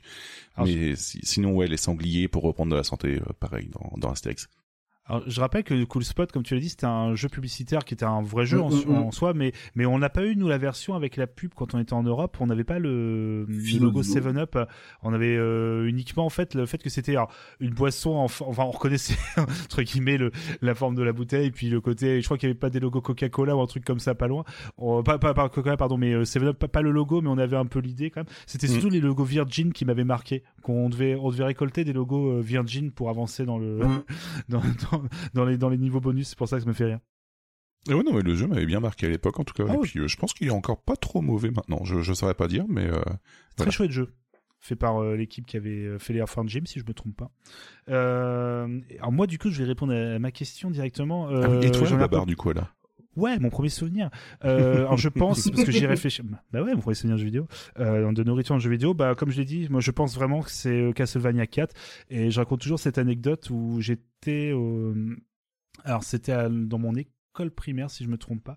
Et c'était un ami enfin bref de la famille qui avait ramené alors c'était en, dehors des cours avait ramené du coup une console de, de jeu je crois que mon père mes parents étaient là. Et en fait avait ramené une Super Nintendo et avait du coup mis sur une toute petite télé. Maintenant on imagine tu sais les souvenirs avec des écrans plats absolument géants. Là c'était vraiment un tout petit écran. Et là j'ai vu Castlevania 4 pour la première fois avec la, forcément la musique qui a marqué. Et aussi je connaissais pas trop le, le jeu. Et le fait que tu tapes dans un mur que tu trouves un morceau de viande ça m'a quand même beaucoup marqué parce qu'on rappelle, hein, dans, Castlevania, dans les premiers, euh, enfin je dis ça, je pense dans les plus récents aussi, euh, les petits bonus pour reprendre de la vie, euh, qui sont sous forme de morceaux de, jambon, sont cuits directement dans les murs du château. Comme ça, ça incroyable. voilà. Cuit au feu de mur en fait, c'est pas au feu de bois, c'est au feu de mur directement. Ah, c'est toute une technique. D'accord, ok. pour pour, info, c'était c'était le même dev. Je voulais pas t'interrompre, Babar, hein, pour Cool Spot c'est effectivement David David Perry, mais euh, c'était pas chez Shiny la boîte qu'il a qu'il a fondée ah, pour euh, pour euh, mais chez Virgin Interactive. Directement, donc c'est à quoi la transition. Ah là, cet homme qui a fait deux trois jeux dont on pourrait parler, je pense. C'est clair, ouais. on est d'accord. Euh, du coup, ensuite, j'avais quelques petites questions en fait pour commencer un petit peu ce, ce sujet. Euh, à partir de quand la nourriture est-elle apparue dans le jeu vidéo d'après vous? Alors, est-ce que vous avez quelques petites idées en fait là-dessus? Alors, c'est un peu pareil toujours dans l'histoire du jeu vidéo.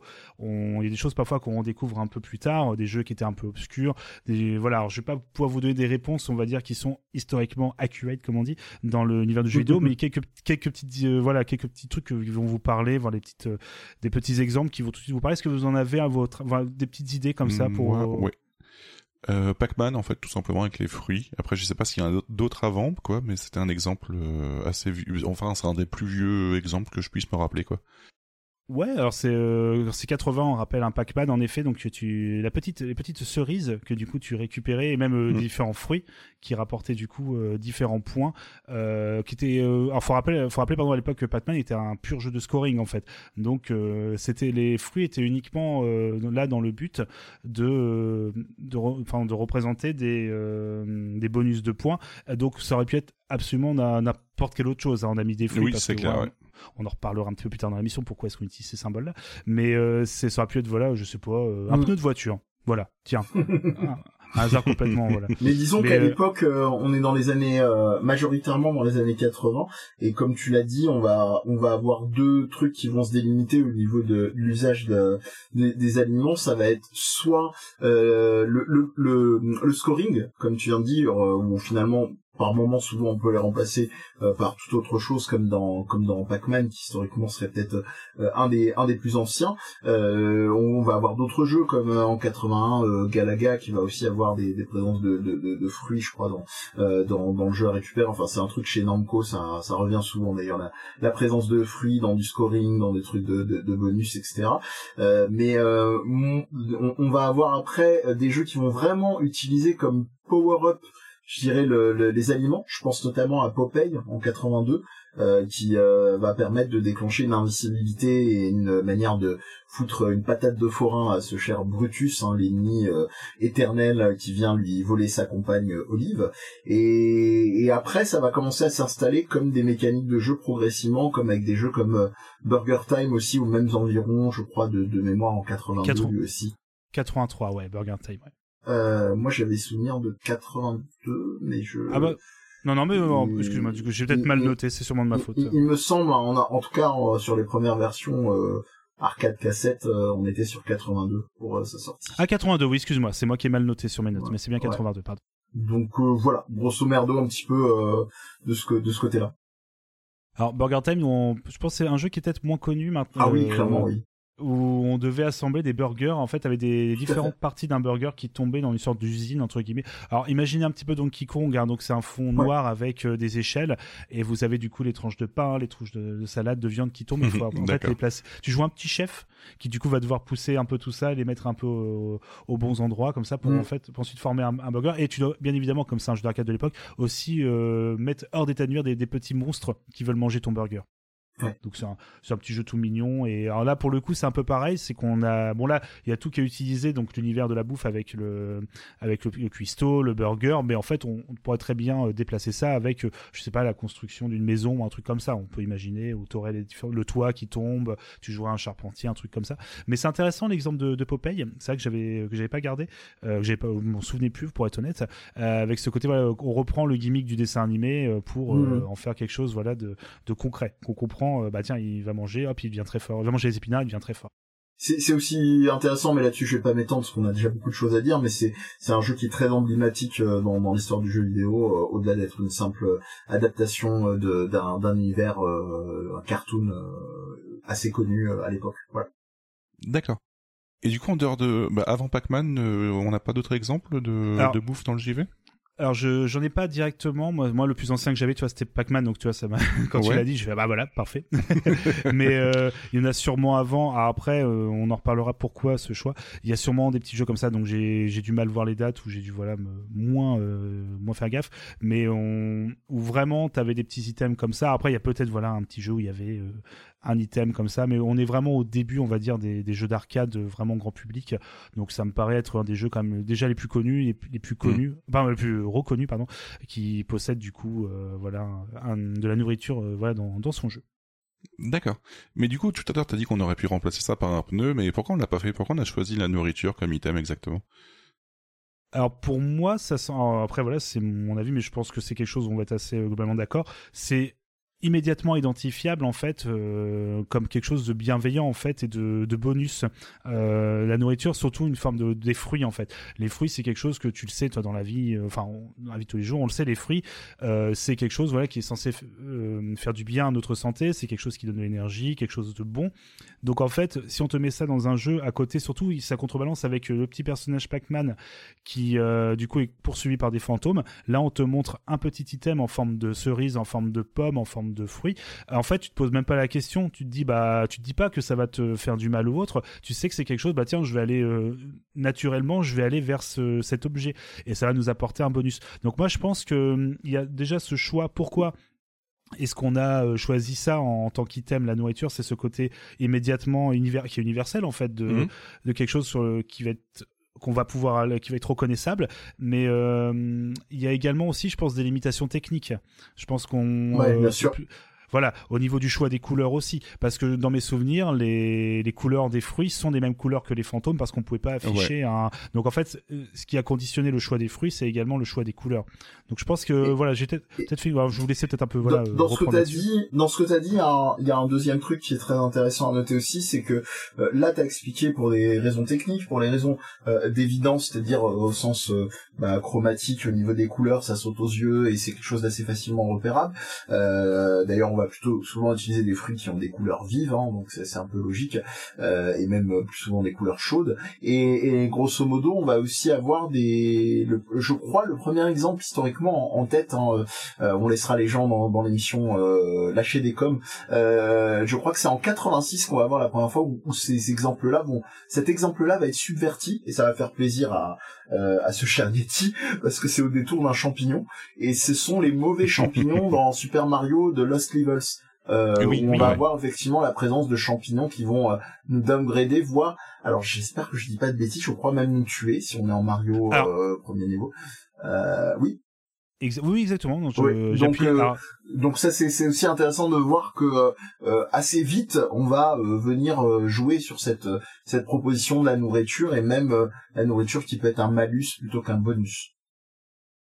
Yes. D'accord. On aura peut-être l'occasion d'en reparler plus tard. D'accord, ok. Ce qui tombe, mais ce qui tombe bien, tu as très bien fait, ça fait un bon préambule à ça. bon, j'espère que je vais pas trop vite comme d'hab.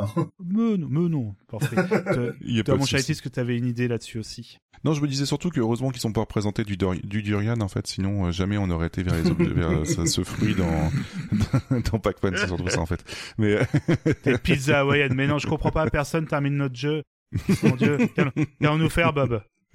non mais sinon pourquoi le choix de la nourriture? Ben, comme tu l'as dit en fait ouais je pense que je, je, je, confirme en fait tout ce que vous avez dit euh, c'est surtout en fait le fait que bah c'est c'est un peu le symbole universel pour te dire bah vas-y c'est bien quoi c'est t'as pas de danger à aller vers là-bas quoi donc euh, mm. c'est le genre d'objet en fait qui qui te met en confiance quoi dans un dans un jeu ouais je pense Ouais, c'est, c'est, on en parlait, hein, le caractère universel, parce qu'on en mm. rigolait un peu euh, tout à l'heure, mais c'est vraiment le, c'est quelque chose qui nous concerne toutes et tous, en fait, la nourriture, l'alimentation.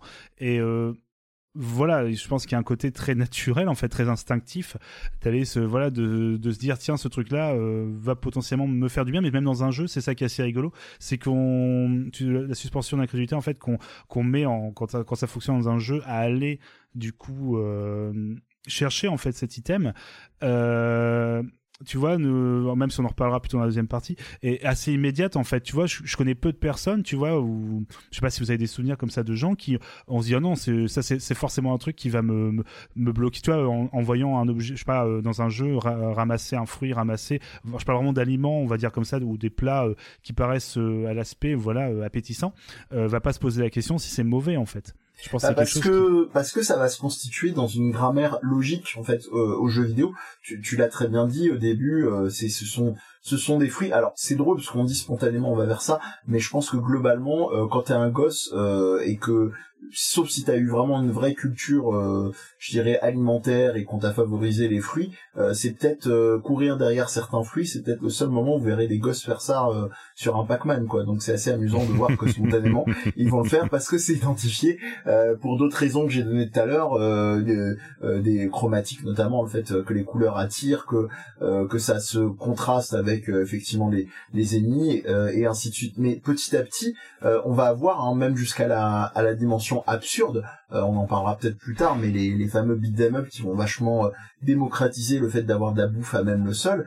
Et il y a les premières blagues qui vont arriver où finalement euh, spontanément le jeu est construit comme ah ben il y a de la bouffe, ça va être bon pour moi parce qu'il y a déjà tout un système, toute une grammaire et toute une interface en fait du jeu qui vont nous faire dire que bon bah je vais y aller puisque ça a l'air plutôt bon pour moi. C'est-à-dire que euh, on a notre barre de vie qui est identifiée dans un Final Fight ou un Street of Rage. Euh, si on voit un poulet au sol et qu'en plus on n'est pas très très bien en point, on se dit bon bah allons-y, tentons-le. On va pas avoir la réaction qu'on a dans un deuxième temps en mode rigolo ou quand on commence ces jeux-là en faisant du stream, du ah bah non, il a pas peur, hein, il mange de la bouffe à même le sol. Enfin voilà, c'est c'est vraiment mhm. des, des conditionnements euh, aussi de par l'interface et le système global du jeu. C'est marrant parce qu'à l'inverse, si ce serait quelque chose à boire, en fait, je, je sais pas pour vous, mais moi j'aurais toujours eu une peur dans le jeu que ce soit un truc empoisonné sur le coup. Ça, ça, paraît débile, mais en fait, il y a moins, il y a moins l'inconfiance que juste un fruit, en fait, quoi. Hmm. Ça, c'est ce traumatisme euh, avec euh, Prince of Persia. Avec euh, la, la, fameuse fiole. Alors peut-être que t'as pas. je l'ai pas fait, donc j'ai pas la ref, mais tout premier Prince of Persia, alors on rappelle que c'est un jeu, il n'y a pas trop d'explications à l'écran et vous mm. pouviez ramasser en fait des ramasser des fioles pour en fait reprendre de la vie ou même gagner des bonus si je me souviens bien. Je crois qu'on gagne de la vie et en fait à un moment, je crois que tu as une fiole, si tu la bois en fait bah non, ça te retire de la vie ou ça te tue, je crois un truc comme ça. Je crois que c'est une stades, je me demande c'est pas Ouais, Et il n'y a pas forcément bah, d'indication à l'écran qui te font comprendre que, en fait, non, celle-ci, elle est, elle est pas bonne. Alors, il y a peut-être un, un, truc fait à l'endroit où on la trouve, ou voilà, peut-être un souvenir comme ça que dans mon souvenir que j'ai oublié. Mais j'ai bien eu ce souvenir, par contre, de me rappeler que quoi Pourquoi et, euh, et déjà voilà déjà que le jeu était assez compliqué j'ai fait non c'est pas pour moi.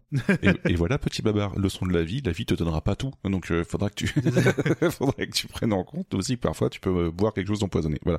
Non mais mais c'est vrai que c'est la boisson en fait tu as moins la confiance finalement quoi par, rapport ah bah, à comme comme dans la vie hein si si si on te l'a pas décapsulé ou que tu l'as pas ouvert toi-même c'est toujours un peu non mais c'est vrai c'est toujours un peu c'est vrai bah, c'est souvent, même d'ailleurs, quand on, dans l'imaginaire un peu collectif, quand on pense à du poison, des choses, c'est souvent, c'est, euh, tu sais, euh, que ça soit dans les œuvres de fiction et tout, c'est vraiment quelque chose qui est bu, tu vois, c'est, il y a mhm. peu de moments, tu vois, bien sûr, c'est, on a déjà eu des histoires comme ça, euh, dans des livres, dans des séries, dans des films, où les gens sont empoisonnés avec de la nourriture, mais il y a souvent ce côté, hmm, on va le mettre dans l'eau, comme ça, ça se verra pas, ou dans une boisson, et c'est quelque chose qui est, qui est même visuellement, je pense, qui est un peu qui se voilà qui, qui, paraît mieux à la caméra ou un truc comme ça.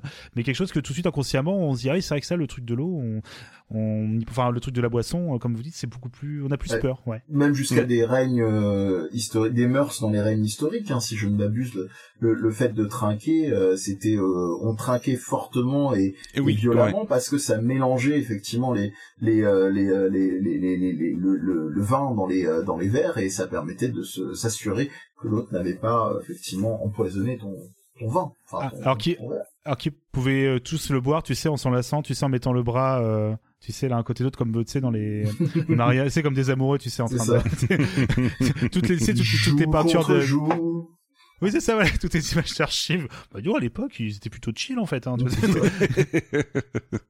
Et sinon, du coup, euh, pour enchaîner un petit peu, euh, est-ce que vous pensez que la nourriture doit obligatoirement être un bonus Ou connaissez-vous des contre-exemples?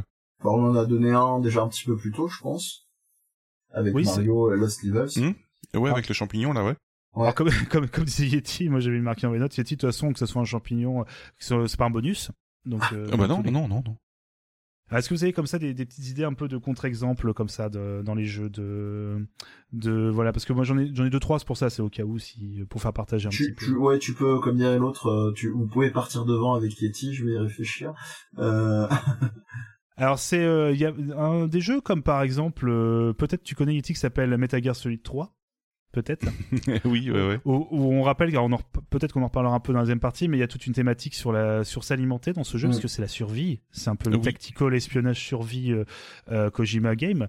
Et en fait, tu, tu peux euh, du coup chasser. Alors t'es dans la jungle, on rappelle dans Metal Gear Solid 3, et tu dois, tu peux être amené à accueillir, à chasser des voilà de, de, de, la nourriture, des proies pour pouvoir manger. Et en fait, tu as ce côté où on n'est pas forcément sûr. Alors tu peux avoir des aides pour te dire, tu peux appeler des personnes parce que ça se passe dans les 60, hein, si je me trompe pas, euh, le jeu. Tu peux appeler quelqu'un par radio pour te dire euh, si c'est bon ou pas, ce que tu, voilà, est-ce que c'est comestible. Mais parfois, t'as ce, t'as pas ce, t'as pas forcément cette information. Donc quelque chose qui peut te paraître comestible, comme euh, un fruit ou autre, va être en fait quelque chose qui va te donner un malus, qui va te faire perdre de la mmh. vie.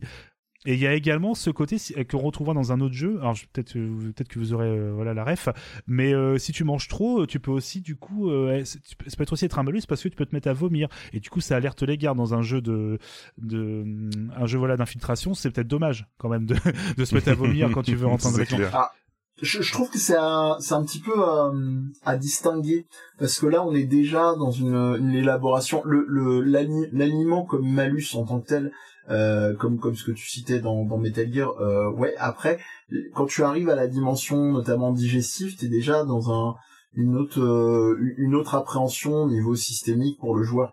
Euh, un, exemple qui t'emboîte le pas là sur les indigestions qui vont te faire vomir, etc. Euh, qui pour moi se rapproche plus, ça va être un jeu comme comme Contact, qui est un jeu qui est sorti sur euh, sur Nintendo euh, DS, euh, développé donc par par Grasshopper et, et, dans lequel on incarne un, un, petit un, un, gamin qui va qui va pouvoir se, se nourrir bien avant Breath of the Wild de, de trucs qu'il va cuisiner. Et en gros il y a il y a dans ton menu en fait avec les, les, les, les différents trucs que tu vas pouvoir concocter etc tu as tu as une représentation de ton estomac et en fait, ton estomac, effectivement, euh, va être euh, va être limité par rapport à la consommation que tu peux que tu peux avoir et donc euh, des effets que tu peux faire si tu tu charges un peu trop la bulle. Donc pour moi, on va être un petit peu plus de ce côté-là, dans le deuxième exemple que tu as donné. Il amène la satiété, c'est quand même. oui, exactement. C'est quand même assez incroyable. Non, mais je connaissais pas ce jeu. Ça, ouais, Contact, malheureusement, d'autres jeunes RPG assez méconnus, qui est très très très intelligent, très malin principalement supervisé par un certain Masami Ueda. Euh, voilà, je j'en dis, je n'en dis pas plus. Allez jeter un œil, c'est très chouette. D'accord, j'ai beau réfléchir, moi de mon côté, je trouve pas spécialement de contre-exemple. Hein. Pour moi, ça a toujours été plus ou moins un bonus en fait. Alors moi, c'est je joue un peu sur les mots parce que c'est euh, c'est c'est compris dans le lore, dit comme ça. Euh, c'est euh, ça va forcément vous faire réagir. C'est Captain Novoline. Euh, qui est le, fameux jeu de. Alors Captain Volin, c'est des fameux jeux. Alors c'est un jeu très connu dans les univers d'internet parce qu'il y a beaucoup de vidéos là-dessus. C'est un, un, jeu de plateforme 2D euh, de Super Nintendo euh, assez classique où on joue un capitaine Novolin. Alors en fait, faut savoir c'est un jeu qui est censé, c'est un jeu qui est un peu ludo-éducatif, sensibiliser en fait les, les jeunes, les enfants au diabète et du coup euh, tu joues donc un super euh, héros qui doit éviter en fait tous les aliments trop sucrés trop gras qui du coup pourraient te rendre malade. Donc en fait tes ennemis littéralement bon là je, je joue parce que c'est pas vraiment des aliments qu'on a sous forme de bonus hein, dans ce jeu là les ennemis littéralement en fait ce sont des euh, tu vois des aliments trop gras des burgers des donuts en fait qui t'attaquent. Et à côté heureusement tu as des aliments sains comme des fruits ou enfin pas des fruits mais t'as des j'ai plus en tête mais de l'eau pas des sodas mais de l'eau des, des aliments pauvres en sel ou en sucre en fait qui du coup sont euh, au contraire les choses que tu vas devoir ramasser qui vont te permettre d'avoir du point, des points. Pardon. Donc là, c'est un petit peu en marge de, des exemples qu'on pouvait donner, mais c'est juste que Captain Void, il faut au moins le citer. Et surtout rappeler que c'est les mêmes développeurs que Super Star Wars, qui, ça, me bute toujours de savoir ça en fait, euh, sur Super Nintendo. Et, euh, mais du coup, si tu parles de d'ennemis en forme de bouffe, on peut parler de pas mal de jeux comme ça avec des ennemis euh, qui sont de la bouffe, hein, parce qu'il y a pas mal de de niveaux qui sont euh, qui sont avec autour de la thématique de la bouffe en fait, et qui peuvent avoir des, des ennemis comme ça en fait. Oui. J'ai j'ai Mickey Mouse par exemple sur euh, Mega Drive qui était un niveau comme ça, ouais, exactement. T'avais du Rayman 1 si je dis pas de bêtises aussi, mais je sais pas si par contre t'avais vraiment des ennemis qui étaient représentés par de la bouffe. Mais je sais que t'avais un niveau dans de la bouffe. euh, et puis un, des plus, un des plus connus et récents point du plateforme 3D, on a Mario euh, Odyssey tout simplement qui est avec un énorme niveau sur de la bouffe qui est beaucoup trop cool aussi quoi. ouais. Alors, tu veux bien en parler parce qu'on on avait une petite thématique comme ça sur l'émission. C'était le hum, tous les niveaux en fait à, thématique nourriture.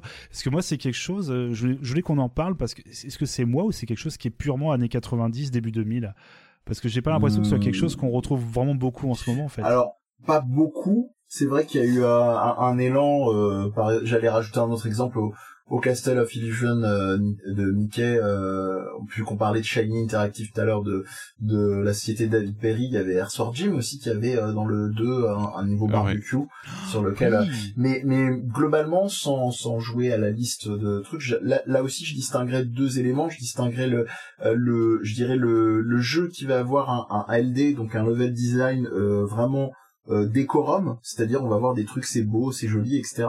Euh, et euh, qui vont habiller le niveau en mode thématique, et, et d'autres qui vont vraiment permettre des formes d'interaction. Par exemple, euh, comment dire, euh, Getty parlait tout à l'heure de Castle of Illusion, euh, contrairement justement à Gym, où on a juste des, des ennemis rigolos, c'est cartoon, c'est beau, c'est une très belle direction artistique. Euh, Castle of Illusion, on peut descendre effectivement sur une pomme géante, euh, on peut euh, changer d'échelle dans le jeu, on peut rebondir sur de la gelée, on peut rentrer dans des tasses de thé qui vont engendrer elles-mêmes un, une séquence de jeu et modifier donc les mécaniques de jeu, on va être à la nage. donc là, on a vraiment effectivement, pareil pour l'exemple que tu as donné aussi Yeti de Mario Odyssey, on va vraiment avoir une, une dimension contextuelle en plus de l'habillage du level design du jeu. Oui, c'est vrai que c'est très pratique d'avoir, par exemple, les marshmallows qui font des sortes de coussins un peu trampolines. Voilà. c'est ça. Mais, ça, ouais, ça, en vrai, c'est un truc euh, quand on a fait, quand on a préparé le sujet, ce qui m'avait un peu marqué, c'était euh, à quel point c'était des souvenirs que j'avais de jeux euh, gamma. Euh, mm. Vraiment, j'ai l'impression que c'était, t'avais ton, ton jeu de plateforme aventure sur euh, l'époque euh, Super NES, Mega Drive ou même PlayStation. Il fallait un niveau euh, avec thématique bouffe, tout comme t'avais un, une thématique musique. Souvent, c'est assez, mm. c'est comme ça. Des... Et je, bah, pense, que c'est des, des univers qui sont très fortement marqués par plein de choses et du coup qui ne sont pas très durs à pouvoir exploiter pour de la plateforme. Tu vois, il y a vraiment plein de choses qui tournent autour de la bouffe, donc du coup, tu peux facilement faire quelque chose pour un jeu de plateforme. Je pense que c'est surtout pour ça en fait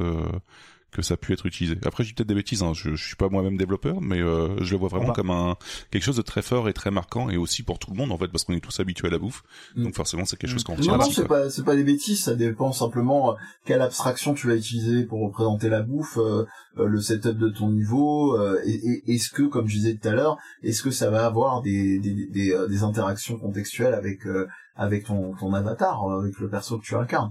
Euh, c'est un degré tout à fait différent, c'est-à-dire que tu peux avoir un simple, un simple décor, euh, décorum hyper, euh, hyper abstrait. Euh, les exemples, on a, on a 15 000. Et puis je pense qu'il faut pas oublier aussi que on a eu, je dirais, dans les années, dans les années, même avant, hein, mais dans les années 80 à 2000, euh, un, un cinéma de l'animation qui s'est beaucoup développé. Que ce soit euh, film d'animation mais aussi aussi série d'animation et je pense entre autres hein, il n'y a pas eu que hein, mais euh, je pense notamment à, Disney. Et il y avait beaucoup en fait d'exploitation euh, d'imaginaire comme ça euh, autour euh, autour de la bouffe hein, finalement. Donc donc effectivement ou un un, un, je, je pense à un épisode de Tom et Jerry euh, qui va se passer quasi intégralement sur une table de cuisine où euh, où Jerry est- va essayer d'a- d'atteindre désespérément euh, le- le- l'espèce de, de comment dire de, euh, de de festin que s'est fait Tom sur sur la table et qu'elle va en être empêchée. Et en soi euh, ça par exemple c'est un exemple de, de ludification qu'on peut vachement décliner. On a pris l'exemple de Castle of Illusion de manière beaucoup plus abstraite et équivalente à, à des graphismes de, de, de la NES par exemple. Euh, vous prenez un, un Rhythm, euh, Rhythm Heaven, Rhythm Tengoku qui est un jeu de rythme euh, sur qui est Mhm. sorti sur GBA, sur DS, etc. Euh, vous avez un jeu où vous contrôlez en fait sur une simple pression, euh, c'est un one button, hein, ce, cette, cette section-là, vous contrôlez la course de souris en fait sur une table de, de cuisine qui est exactement euh, je suis pas en train de dire qu'ils sont forcément inspirés de Tom Jerry, mais c'est c'est des imaginaires qui étaient déjà là, donc c'est pas c'est loin d'être idiot ce que tu disais tout à l'heure, Yeti, c'est des inspirations qui sont euh, en fond, qui existent dans le cinéma d'animation euh, depuis euh, toute cette période-là, et donc c'est ça communique forcément.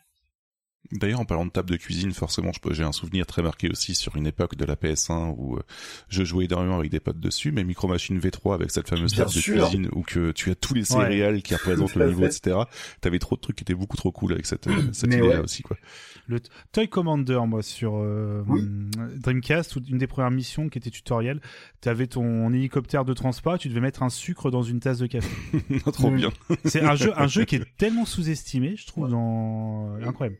Et je parlais de cinéma d'animation, mais je parlerais même de cinéma pour rester encore. Les gens vont croire que je suis un, un Disney fanboy, mais pas du tout. Mais euh, pensons cinéma tout court. Euh, Chérie, j'ai rétréci les gosses.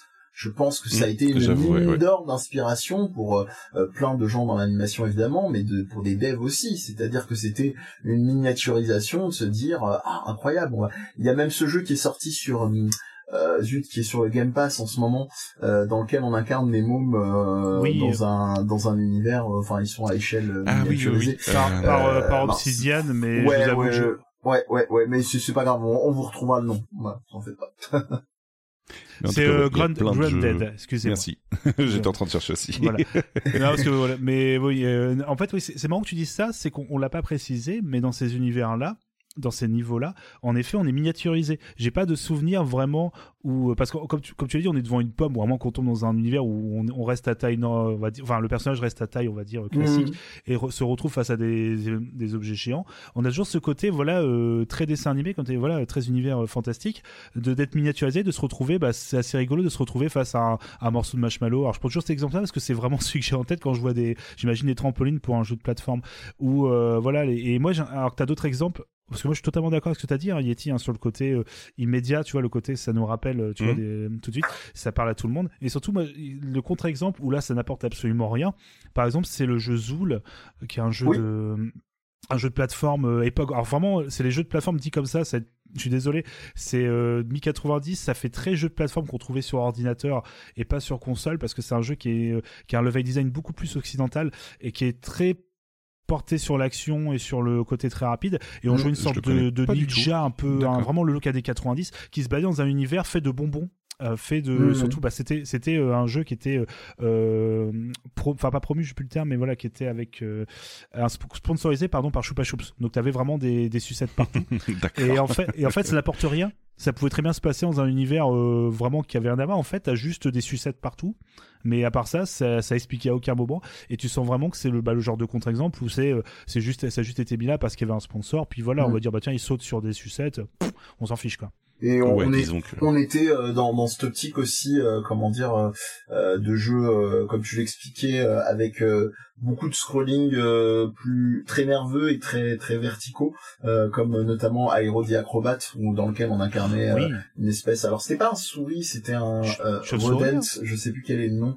Euh, ouais, c'était une genre de chauve. Ouais, je crois que c'était une chauve. Non, c'était une chauve. ah oui c'est sûr ah c'est sûr tu- jeu. Non, non, non, t'as raison, c'est c'est définitivement ça. euh, dans laquelle là, on était dans l'univers du cirque, euh, mais où on retrouvait d'ailleurs, je crois, des, des espèces de petits fruits ou bonbons. euh. Enfin, de toute façon, dans les années 80-90 euh, jusqu'à 2000, c'est difficile de ne pas trouver euh, des, des, des- de la bouffe comme euh, comme bonus très très très présent. Non, c'est clair. Il y en a partout. hein. Ah bah la, la fameuse pomme hein, ou les aliments Oui. que tu mangeais dans Street of Rage. hein. Tout à fait. Voilà. On a fait le tour du. Enfin, on a fait le tour. Façon de parler. On a rien. On a discuté un petit Peut-être peu de une transition si elle est prévue plus tard. Euh, vous m'arrêtez tout de suite. Mais euh, tu as parlé de Choupa Choups, on a parlé de Seven Up tout à l'heure. Euh, Peut-être un micro encart sur le fait qu'à dans les années 90, c'est euh, c'est un peu la fête du slip des, des jeux sponsors. Euh, je pense notamment euh, à McDonald's aussi. Oh oui, ouais, ouais. Voilà. Ah bah, Avec on les- peut en parler. Euh, en réalité, c'est pour le souligner très succinctement. Et, et plus tard, beaucoup plus tard, hein, sur euh, Xbox euh, 360, il y a également un jeu de gratuit qui, malgré les, les apparences et, et le côté, euh, le côté un peu méprisant de beaucoup de monde, était euh, diablement prenant. C'était Doritos Crash, Crash Course, pardon, euh, qui était un jeu un peu euh, qui ressemblait à, cool. Ouais, qui ressemblait à Ninja American, euh, pas Ninja Mm. American Warrior, ça c'est un nanar. Euh, à, hum, comment s'appelle ce jeu là où on est sur des structures euh, pour pas tomber dans l'eau, euh, où il faut Ah, vraiment. merde, il y avait Total c'est Wipeout pas en ça. France, mais. Ouais, mais ouais, ouais, ouais, c'est à peu près Total Wipeout. C'est en Ninja, fait, hein. ouais, c'est euh, C'est- Ninja. Ah oui, j'avoue, le... c'est Ninja quelque chose. C'est terrible, on va le retrouver après. On va Ouais, les c'est enfin voilà, tout le monde a reconnu. Hein, c'est ce jeu effectivement. Il faut, euh, c'est un peu Interville mais remis au goût du jour où il faut se tenir sur des structures pour pas tomber Mais- dans l'eau. Oui, C'est Ninja Warrior, hein, parce que c'était. Ninja Warrior, euh, c'est ça oh, parce que- Ah ouais, parce que c'est c'est- ça, ouais. ouais. D'accord. J'ai simplement rajouté à American parce que c'était le nom d'un d'un nanar, je crois. Euh, mais voilà. Et, et, et donc euh, bon, ça c'est aussi quelque chose qui a beaucoup euh, euh, conditionné dans un autre registre la création de jeux, sauf que en réalité, euh, il y a eu une évolution où dans les premiers dans les premiers temps, on avait principalement euh, le- la bouffe comme prétexte et après on s'emmerdait même plus avec les détails. Je- juste un label. Ouais. Je suis désolé parce que sinon faut le dire, faut le dire, c'est la place au direct. Non, non, aux États-Unis, ça s'appelle bien American Ninja Warrior, l'émission. Ça va, je, suis- je suis pas fou. Donc c'est American, c'est American Ninja qui était du coup un, un film nanar. Mais Donc en fait, oui, il fallait bien mettre tous les superlatifs en fait. American Ninja Warrior, voilà. Je Et pensais oui. surtout à, Beast, à Beastmaster comme émission qui est faite par, euh, Sta- euh, enfin produite par Stallone en fait, qui est, euh, qui est dans le même principe avec des Ah oui, plateformes qui- de partout en fait. Qui venait, qui venait Voilà. deux minutes dire ah ouais les gars, c'est trop cool Netflix, merci l'argent et après qui... Toutes les quatre émissions, ouais, c'est ça. ouais. yeah, incroyable. Et vous pouvez le faire, euh, ce Stallone? Non, non, bah non, non, non, ça, ça ira. Cette Euh, fameuse émission où Sushi attendait qu'un seul moment, c'est que le, le, le, le- merde, le participant se casse la gueule. Voilà. C'était euh, Ah très bah. important. C'était uniquement à ce moment-là. Mais que madame la chef, dis donc Bon, j'ai pas me taper, de me taper sur les doigts. Et, et pour finir et enchaîner sérieusement, on a aussi Marc Dacascos qui présente des émissions Oui. euh, culinaires, euh, voilà. Donc euh, Ah, la, la Iron déchéance d'un homme. bon, Ah après, non, mais- si s'y plaît bien et qu'il paye les impôts, Iron Chef, mais en fait c'est marrant, alors ça, ça me fait, tellement plaisir que tu en parles, parce que je voulais rebondir sur la pizza hawaïenne et parler du coup de Marc Dagascos, hein, qui est hawaïen, et en fait, qui, comme tu, Iron Chef, alors là, je fais des coucou à ma soeur parce qu'elle nous écoute et elle sait que c'est une des vidéos qu'on adore regarder. Euh, Iron Chef, donc c'est un peu un équivalent de hum, Master Chef, on pourrait dire en France, machin, donc aux différentes personnes qui doivent faire un plat en peu de temps, et à chaque fois on dit, oh, vous allez devoir cuisiner ça, ça, ça, et en fait il y a toujours the secret ingredient, Oui. et en fait tu vois Marc Dacascos en train de faire soulever un énorme, une énorme, c'est comme les pas les tocs, alors j'ai oui, oublié les le terme, cloches, les- euh, je sais pas les quel cloches, terme voilà. technique, mais Ouais. mais en métal Ouais. quoi. De- En général, qui- sont. C'est ça, et littéralement qui s'envole par un câble avec de la fumée, et le mec fait The Secret Ingredient. Et là, il lève les bras, et là, tu vois de la fumée partout. Et là, après, il annonce le truc, et c'est genre du fromage, des huîtres, je sais pas quoi. Et il le dit comme si c'était un film, de- un film de combat. Donc, il prend une position un peu de ninja, et il fait potatoes! Ou, euh, tu vois, fish! Et c'est incroyable. T'as une, une compilation de 3 minutes, le mec, tu sens qu'il, c'est même en, même en levant les bras pour annoncer le truc, tu vois qu'il est mort de rire, en fait. Le Bah gars, il, est totalement conscient. Et c'est, d'ailleurs, ça, au moment où on parle, ça revient à Iron Chef sur Netflix, mais je sais absolument pas si c'est bien ou pas, donc, euh. Bah, si on est Incroyable. pas- si on est parti de parler d'émissions de, bouffe, je pense aussi à l'émission de Snoop Dogg, Martha and Snoop Potluck Diner Party, qui fait deux saisons en fait, et, euh, et qui, il mange qui est quoi? hein Snoop Dogg qui fait des recettes de cuisine, voilà, en direct comme ça. Donc euh, toujours et ça exceptionnel de, de savoir que Snoop Dogg a tout fait au moins une fois dans sa vie. euh, euh, Les commentaires, les commentaires quoi. aussi de, des JO. Assez non, mais lui, un jour, un jour, j'en parlerai, histoire de dans un dans un dans un hors série en fait, histoire de, de t'en parler, Babar, puisque Oui. il y a beaucoup trop de choses à dire quoi. Mettra un dire qu'il a micro. fait du, tu pourras dire qu'il a fait du catch aussi, hein, même très récemment à la Oh la vache. Voilà. euh, je, mais on digresse, comme dirait l'autre, Grèce. Grèce. Mm, Grèce. Mais oui, oui, euh, juste pour dire, il y avait, c'est vrai qu'il y avait pas mal de jeux à cette époque comme ça, tirés de, de marques. Alors tu l'as dit, le McDonald's, il y en avait plusieurs. Il y en avait un euh, qui Global Gladiators. voilà, qui était bah du coup fait par David Perry, si je me trompe pas. Si. On y revient. Et un qui était fait par Treasure euh, sur Mega Drive avec Ronald Oui. McDonald. Euh, C'est un Oui, oui, oui. C'est celui qui était sur Mega Drive, qui était un des premiers jeux qu'ils avaient fait sur Mega Drive d'ailleurs. Alors je me demande si c'était pas encore euh, Treasure ou si c'était encore chez Konami, si je me trompe pas. Alors peut-être c'était un jeu Konami. hein. J'ai j'ai un, j'ai un doute. C'est un jeu Konami, dit le AT. C'est un jeu Konami. mais c'est les gars qui sont qu'on fait Treasure après qui ont commencé à bosser là-dessus. Et euh, oui, alors je parlais de Zool, qui est aussi voilà un, un jeu à, à- voilà euh, pardon avec euh, je vais y arriver le terme. euh, J'oublie toujours ce terme quand tu es payé à spon- sponsorisé pardon. Sponsorisé. C'est tellement, c'est tellement contre nature pour toi.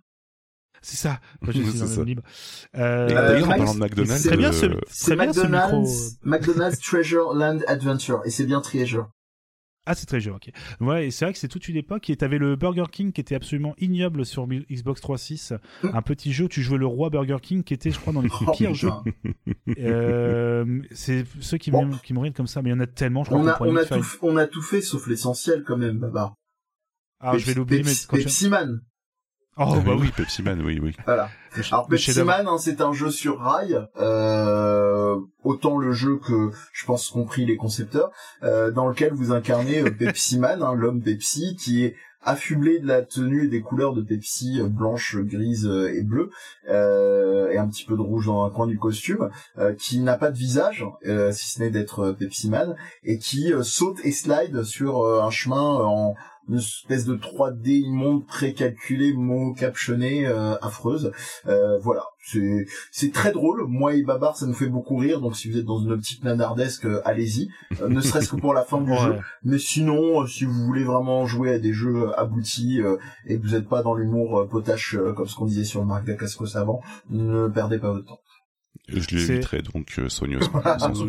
c'est plus pour le côté improbable de voir un- vraiment la mascotte de Pepsi au Japon, hein, qui est assez. Oui, et et je, faut que j'y voilà après on va pouvoir passer à autre chose. Moi c'est juste c'est indirect, c'est Crazy Taxi. Alors c'est pas directement un jeu, Ouais. mais c'est juste que Crazy Taxi. Je rappelle, on a un taxi qui va très vite dans San Francisco et on voilà on emmène des gens à faire 300 mètres pour faire des courses de et en fait chacun dit eh ce serait je voudrais aller à Pizza Hut eh je voudrais aller à KFC eh je voudrais aller à Burger c'est que ça donc c'est un peu l'enfer honnêtement avec le recul tu- alors quand j'étais gamin je faisais pas du tout gaffe parce que moi je regardais juste le marqueur qui était euh, à t'en mettre. Mais maintenant, quand tu le revois, tu fais waouh, en fait, ils s'en foutaient complètement. C'était vraiment euh, des courses de 300 mètres pour aller au pizza tout. Ouais, genre, ouais, trop cool, voilà. Ils l'ont gardé dans la version remaster? Enfin, les Je plus crois- récentes? Je crois pas, pour les questions Ouais. de droit, Je effet, sais pas euh, du tout. Je pense qu'ils ont dû enlever. D'accord. Ouais, sinon, pour compléter un petit peu, Bernard, tout à l'heure, tu parlais de McDonald's Land sur euh, Mega Drive, mais il est aussi sorti sur Game Boy et NES, apparemment, d'après ce que je vois. euh. Ah oui, oui. Donc et ça remonte à il y a longtemps, en fait, ouais. Et Game Gear hein, parce que il y avait moi j'ai c'était ma cousine qui jouait sur Game Gear c'est comme ça que je l'ai connu ce où on jouait voilà des, des, des, des gamins en fait qui allaient du coup sauver le, le monde de McDonald's bon, enfin un univers enfin c'est c'est comme quoi c'est une excuse à chaque fois pour juste mettre des logos McDo un peu partout quoi. et je crois pas qu'ils ont poussé le vide jusqu'à te faire manger des burgers je crois hein, mais euh, je crois que c'était toujours la limite qui parce que ça aurait pu être pire on aurait très bien pu euh, tiens euh, tu prends plus 5 de vie parce que t'as un t'as un burger machin euh. On n'est pas tombé là-dedans, si je me trompe pas. Bon, dans une époque où tu mangeais du poulet ou du sanglier porte-soigner, ça aurait pas été choquant non plus, en fait, j'ai envie de dire. Hein. C'est, vrai. Ça aurait été tout à fait raccord avec les sponsors, hein, donc ça, ça me choque pas non plus, quoi.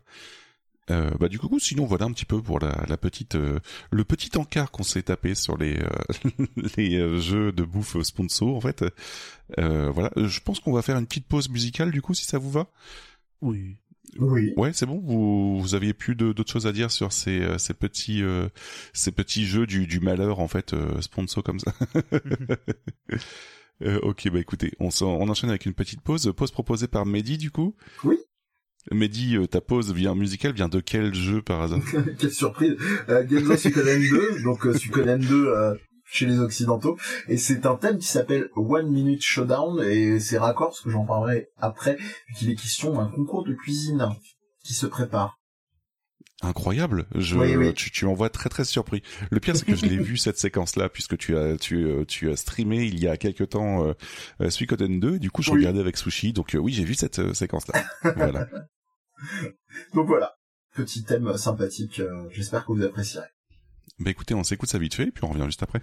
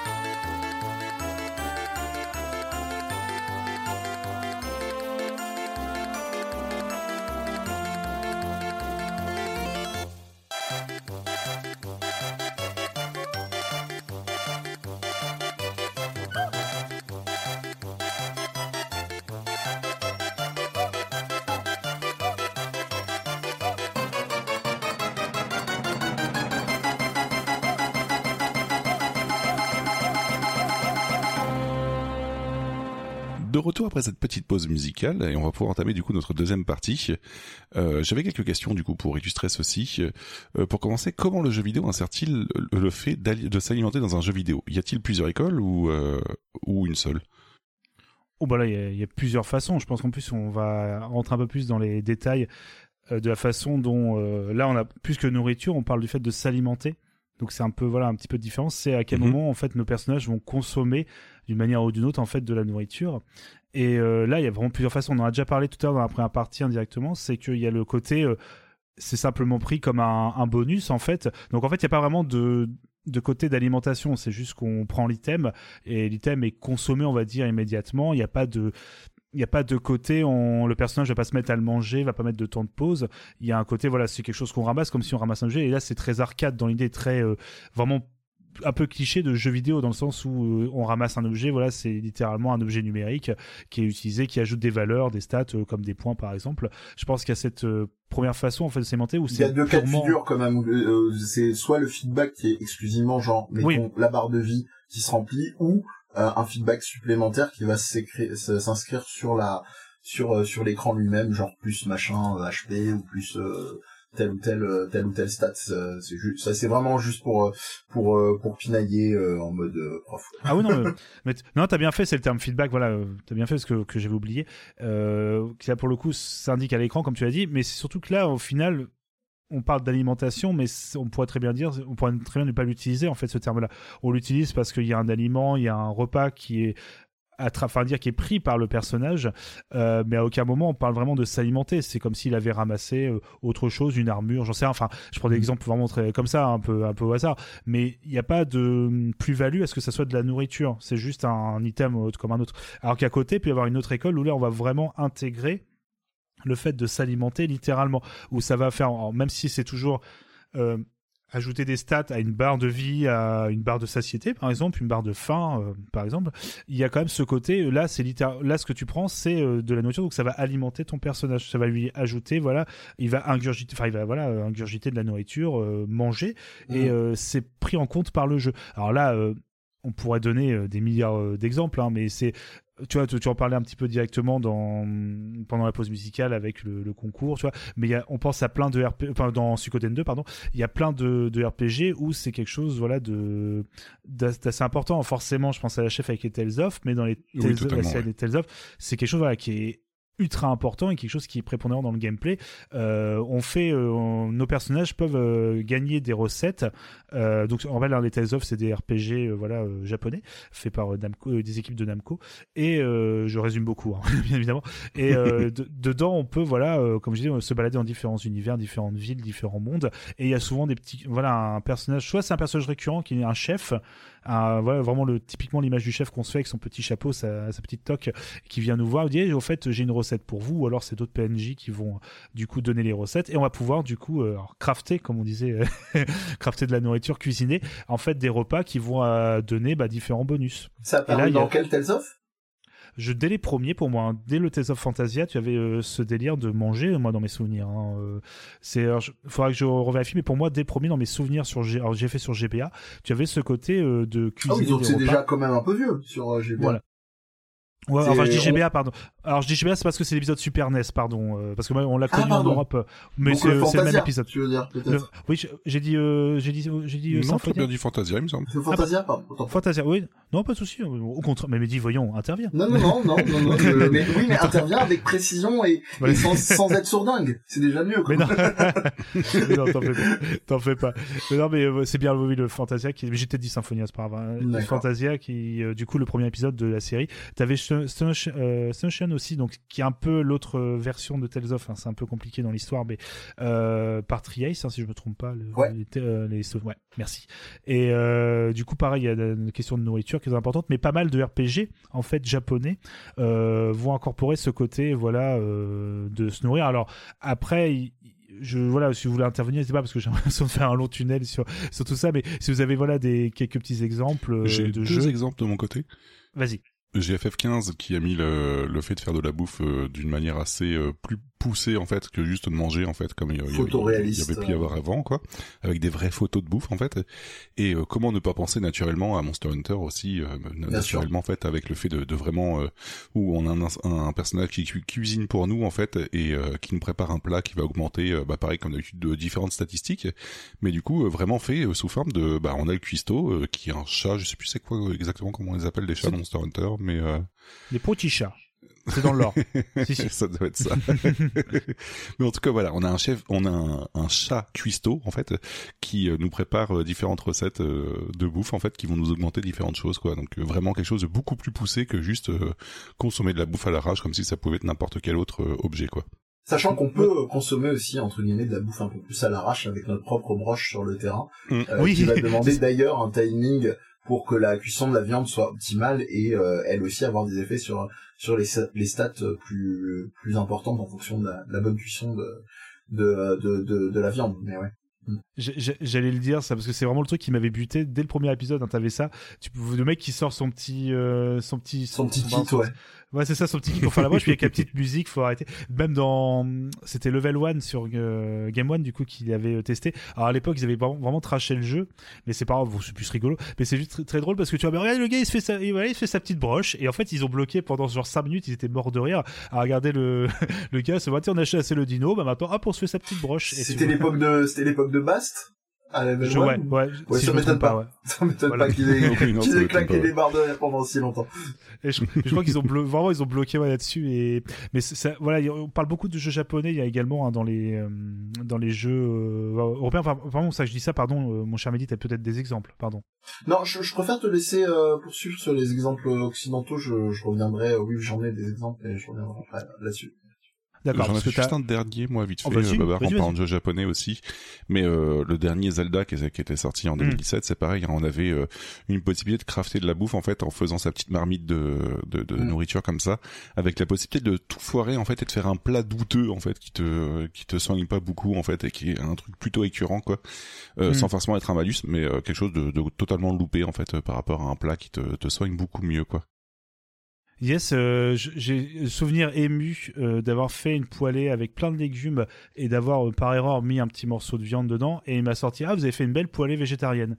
Et ça m'avait Voilà, je rappelle, hein, moi je, voilà, je suis euh, végétarien, donc moi dans les jeux il y a aucun problème. Par contre, on a déjà eu l'occasion d'en parler, moi ça ne me pose aucun souci. Hein, c'est pas du tout euh, quelque chose moi qui me, mm. me, bloque ou quoi dans les jeux vidéo. Au Mais d'ailleurs, par rapport à ça, c'est amusant, c'est ça, ça, montre que c'est dans l'air du temps ce que tu soulignes. Euh, c'est Street of Rage 4 qui euh, propose en fait dans le son menuing de pouvoir modifier les types de récompenses à manger. Et dans la dans les propositions, tu as une option VG où tu n'as que des aliments qui sont euh, qui sont végétariens. C'est d'ailleurs j'y joue avec ça aussi en fait. Dans quoi donc pardon? Dans Dead Cells aussi, tu peux choisir ton, ton, ton régime alimentaire. Tout à fait. Alors, j'y joue avec ces options-là, c'est pas du tout en mode que ça me gêne de voir de la viande, c'est juste que ça me fait rire de me dire qu'il y a ça. Et euh, ça me fait rire parce qu'à chaque fois, quand on joue en coop avec Jean, des coucou à Jean les aime, euh, à Street of Rage 4, à chaque fois, il me dit ramasse le poulet, j'ai mais il y en a pas. Et euh, moi, c'est. Alors, je sais. Ah merde, c'est quoi euh, Alors, c'est sûr, c'est j'ai des petits bols de tofu pour euh, qui remplacent. Des... Non, c'est de la salade que j'ai à la place de la pomme, je crois. Non, j'ai de la pomme, je sais plus. Mais ça va être du tofu qui pour moi remplace le, le poulet, si je me trompe pas. D'accord. mais t'as beaucoup... mais t'as pas mal de jeux hein, qui le proposent maintenant. Hein. Euh, là, il y a Shipbreaker, j'ai oublié le nom, euh, c'est pas son nom entier, mais où tu, dé... tu désosses des, des vaisseaux dans l'espace. Hein. Space Shipbreaker, ah, je crois, si j'ai pas de Merci, merci beaucoup. Qui propose également ça. T'as pas mal de jeux maintenant qui le proposent, c'est assez cool. Oui, là, c'était, c'était dans la continuité puisqu'on avait parlé de Street of Rage pour ça, mais mais euh, Yeti était au taquet et a aussi parlé de Dead Cells, euh, bien entendu. Mais ouais, ouais, non, c'est c'est quand même intéressant dans dans le sens où ça vient faire écho et et c'est pour ceux qui celles et ceux qui en douteraient encore un peu de la la place, je dirais, du jeu vidéo euh, dans dans les dynamiques euh, culturelles et les mœurs euh, alimentaires, quoi. C'est c'est mm. marrant de, de voir qu'il y a cet écho-là.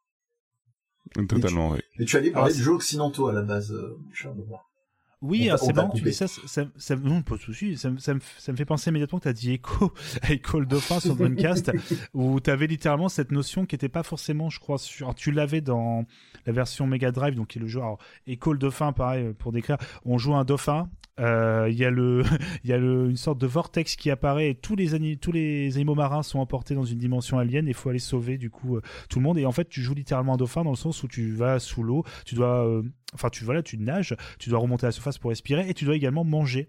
Euh, et donc pour reprendre de la vie tu manges allais dans les bancs de poissons et tu fonçais. Ça c'était sur Mega Drive et sur Dreamcast avais littéralement en 3D tu devais te nourrir je m'en rappelle. Ça m'avait beaucoup marqué le fait d'aller euh, choper les petits poissons euh, comme ça qui t'avaient rien demandé mais t'es toi t'es Echo qui doit sauver le tu vas sauver tous les poissons sauf ceux que tu dois bouffer ça me fait toujours toujours beaucoup rire. Et non a beaucoup de RPG on pense forcément au Skyrim. Alors je pense vraiment les RPG occidentaux les plus connus où tu as la nourriture mais là t'as pas ce côté euh, cuisine dans le sens où euh, t'as pas forcément de plat que tu vas faire directement. Tu peux mais c'est pas euh, quelque chose qui est vraiment inscrit. Et surtout c'est moi ce qui me fait beaucoup rire dans ces jeux là c'est que tu peux manger à volonté en fait tous les repas que tu veux. T'as besoin de reprendre de la vie. voilà. Je vais m'enfiler 50 tartes à la fraise tu sais. Genre le personnage les mange sans aucun problème. Et ça c'est un peu quelque chose dont je voulais qu'on parle aussi indirectement peut-être euh, juste après euh, avoir laissé tes exemples euh, mon cher Mehdi parce qu'il y a aussi ce côté qui après voilà nous nous, nous, rappelle un peu à la réalité ou pas donc c'est plutôt dans les questions d'après mais il y a ce côté un peu improbable quand même de, de voir qu'on peut ingurgiter des quantités assez hallucinantes de, de, de oui, nourriture. pardon vas-y vas-y excuse-moi. Voilà mais que c'est tout à fait normal dans le sens où le perso à aucun moment va se dire tiens par contre il se prend une flèche dans le genou il peut plus faire d'aventure. Non, non, normal. Mais mais ça ouais il y a, y a plein de trucs qu'on peut faire comme lien même sur le euh, presque écologique. Hein. j'avais j'avais organisé une discussion avec un euh, un comment dire un spécialiste en, en, histoire de la de la nourriture et des arts de la table médiéviste. Euh, à l'époque au rendez-vous d'histoire à Bois qui s'appelle Fabien Muller, je, je le salue et, et, je lui avais demandé en fait son regard en tant que que spécialiste avec cet angle-là sans trop et, et, il analysait très pragmatiquement hein, sans, avoir de régime alimentaire lui-même euh, prépondérant euh, que euh, bah, typiquement déjà l'aliment carné était très présent, donc tout ce qui est viande est excessivement présent, les quantités effectivement dans les dans les les, les, les loots qui n'avaient pas d'incidence sur les joueurs, etc. Donc c'est c'est assez amusant de dire ça, même pour des gens qui sont pas du tout euh, qui ont pas une culture de jeu super poussée, c'est quelque chose qui mhm. qui les fait tiquer aussi. Euh, après, pour les exemples que je voulais donner, je vais revenir du côté du Japon avec, euh, pour rester dans le très récent, euh, un truc qui m'a un petit peu déçu parce qu'il y avait un vrai potentiel. Et, et pour revenir sur l'exemple des jeux qui s'appuient sur des licences, c'est Kingdom Hearts 3 Kingdom Hearts 3 qui bénéficie en fait d'une séquence de jeu dans le, laquelle vous allez faire un, vous allez en, réalité jouer un partenariat entre Picsou et Rémi de Ratatouille, le rat de Ratatouille, et vous allez donc aller dans le restaurant de, de, de Picsou et l'aider avec Rémi effectivement à confectionner de bons petits plats avec des séquences de jeux, de conception, voilà, dans le pur héritage Cooking Mama, jeu de rythme, euh, mini-jeu, en voiture, voilà. Et c'est dommage que je trouvais qu'il y avait un vrai potentiel, surtout que le jeu est très très beau. Euh, lui, lui aussi en plus euh, produit et développé par Square Enix, comme souligné tout à l'heure, Yeti pour le pour le côté photoréaliste de la bouffe. Et, et, ils ont pas fait grand chose. Bon, il y a les petites séquences rigolotes quand vous avez fini de concevoir votre votre plat. Vous avez euh, Rémi qui vient, on a un petit zoom sur la séquence, il vient mettre les derniers euh, derniers petits éléments au plat pour le dressage. Mais voilà, c'est on, sent vraiment que c'est un, petit truc à habillage là où je pense qu'ils auraient pu mixer plein de trucs qui auraient été intéressants du fait qu'ils aient Picsou, ça aussi c'est mon côté fanboy qui part, euh, d'avoir peut-être une dimension gestionnaire euh, effectivement des de faire un, un, vrai jeu vraiment développé et pas euh, un ensemble de petits hommages isolés. Mais bon après évidemment il c'est toujours ce symptôme il en faut un peu pour tout le monde quitte à ce que ce soit pas très très poussé. Sinon je vais revenir sur Suikoden 2 dont j'ai parlé tout à l'heure qui est dans l'héritage des, de la série des Tales of, mais qui va beaucoup plus loin, euh, comme toujours avec Suikoden, le fanboy. Euh, c'est c'est parce que euh, en réalité Suikoden 2 a, a poussé le, le, le, le, plaisir ou le vice, c'est c'est selon, euh, pour euh, bah, vous avez 108 personnages à recruter dans chaque Suikoden pour rappel, et, et on, pardon? Les étoiles. Des étoiles, exactement. Des étoiles du destin, même si on va être super précis. Et, et, en gros, euh, il y en a une d'entre elles qui s'appelle Ayo dans, dans, comment dire, dans Suikoden 2, qui est un cuisinier. Et, euh, et c'est pas un truc isolé parce que dans les autres personnages que vous pouvez euh, recruter, donc ce Ayo, quand vous le recrutez, il y a deux trucs qui se débloquent. Euh, la possibilité, d'une part, de réaliser des concours de cuisine et la possibilité en fonction des ingrédients que vous lui euh, apportez de pouvoir concevoir euh, des recettes qui seront consommable dans les séquences de combat euh, classiques in-game euh, quand vous êtes sur le terrain et que euh, vous faites de l'XP, que vous tatanez les méchants pour la bagarre. Et, euh, et, grosso modo, euh, je disais que c'était complémentaire parce que dans le jeu, vous pouvez également recruter euh, Antonio qui s'occupe de, de votre euh, de votre potager et euh, Yuzu qui est une petite fille qui euh, qui a, qui a des affinités à s'occuper de c'est une bergère en fait, elle s'occupe des des comment dire des, des, des, animaux pour ensuite bah du détail quoi pour en faire ensuite de, de, de, de la viande, des aliments, etc. Et, et tout ça en fait ça communique dans le jeu. Euh, et ça permet donc euh, si vous ramenez des graines à, Antonio il fera pousser des légumes euh, etc si vous ramenez tels petits animaux à, à Yuzu bah, les élèves et ça donne des portées qui permettent ensuite de, de, de, pouvoir être consommés etc etc donc on a vraiment une, dimension très synergique dans le jeu et très cohérente. Pour moi j'ai jamais eu de exemple de, de jeu où il y avait une synergie aussi poussée avec donc comme je disais la cerise sur le gâteau c'est la musique que vous avez entendue pendant la pause. Euh, ce sont les concours de où vous avez vraiment des concours de cuisine comme vous pouvez voir dans un top chef ou un truc où il faut vraiment concevoir euh, on est opposé à un autre chef etc et puis un dernier exemple pour la pour la route qui encore une fois on boîte le pas à Yeti. Je pense qu'on a eu les années 80-90 avec cette logique de euh, de bouffe, euh, je dirais euh, bonus qui, nous redonne de la vie, qui nous donne des bonus de stats.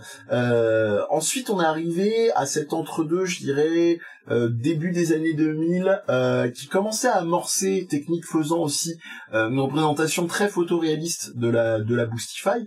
Je pense à un jeu comme le beat'em up Flute, comment s'appelle-t-il, qui est sorti sur Switch.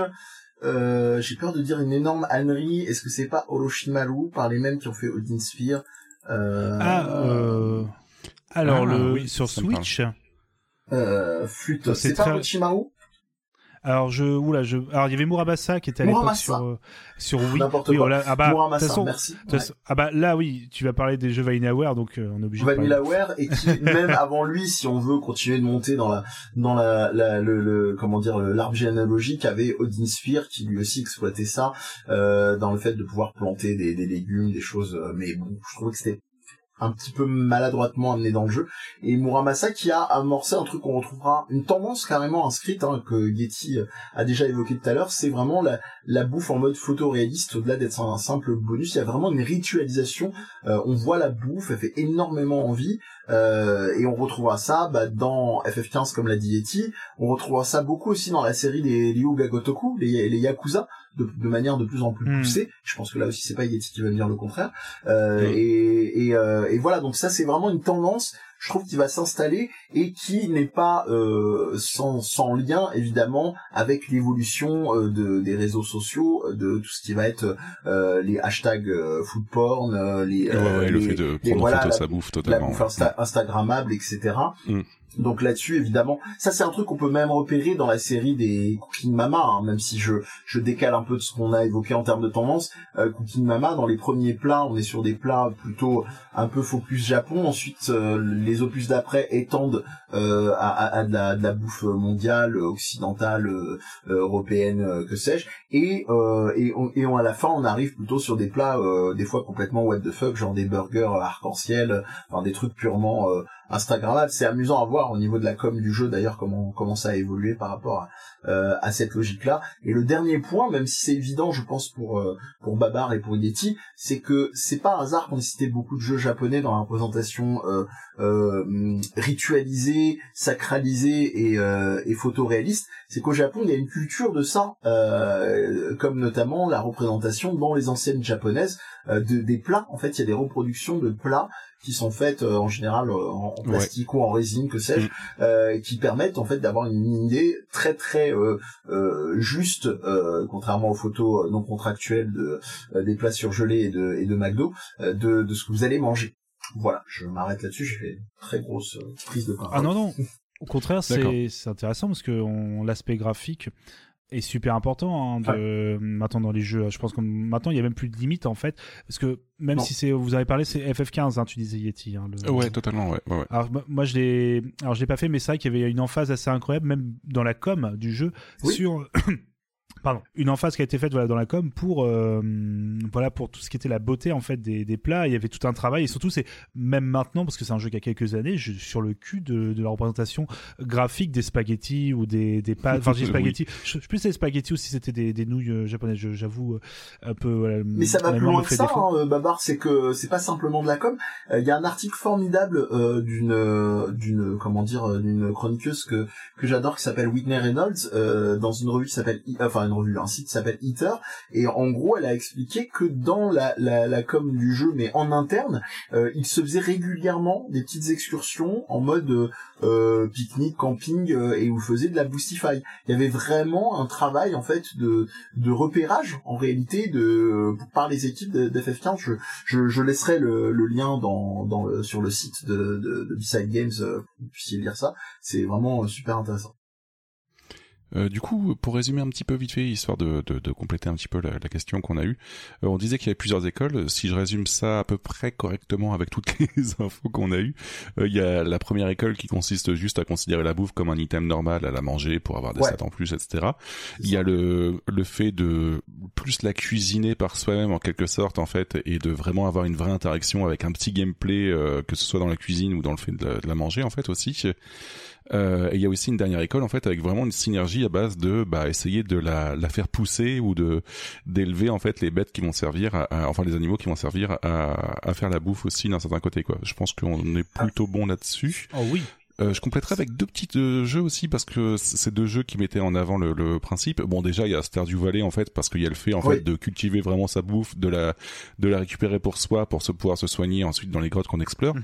Et tout à l'heure tu Mehdi tu parlais de Vanillaware et je pense aussi au tout dernier de Vanillaware en fait qui s'appelle je, crois que c'est le tout dernier après j'ai peut-être des bêtises Sakuna Sakuna en fait qui était sorti. Ah, euh, qui en fait te permet de planter toi-même ton riz en fait et ton riz va te donner des, euh, des bonus derrière pour euh, ton aventure en fait. Donc tu vois tu cultives vraiment ton propre riz en fait qui va te servir vraiment et t'accompagner durant tout le long de l'aventure derrière. Donc vraiment quelque chose qui est beaucoup plus poussé sur la bouffe en fait aussi par rapport à juste un, un action RPG qu'on aurait pu avoir d'habitude quoi. Donc voilà c'était vraiment quelque chose qui était au cœur du, du jeu quoi. Je l'ai pas fait donc je me suis basé uniquement sur les bandes annonces à l'époque que j'avais eu mais en tout cas ça avait l'air d'être vraiment plus poussé que que ce qu'on avait avait l'habitude de voir, quoi. voilà un petit peu pour résumer les, les différentes écoles. Est-ce que j'ai oublié quelque chose ou on est plutôt bon là?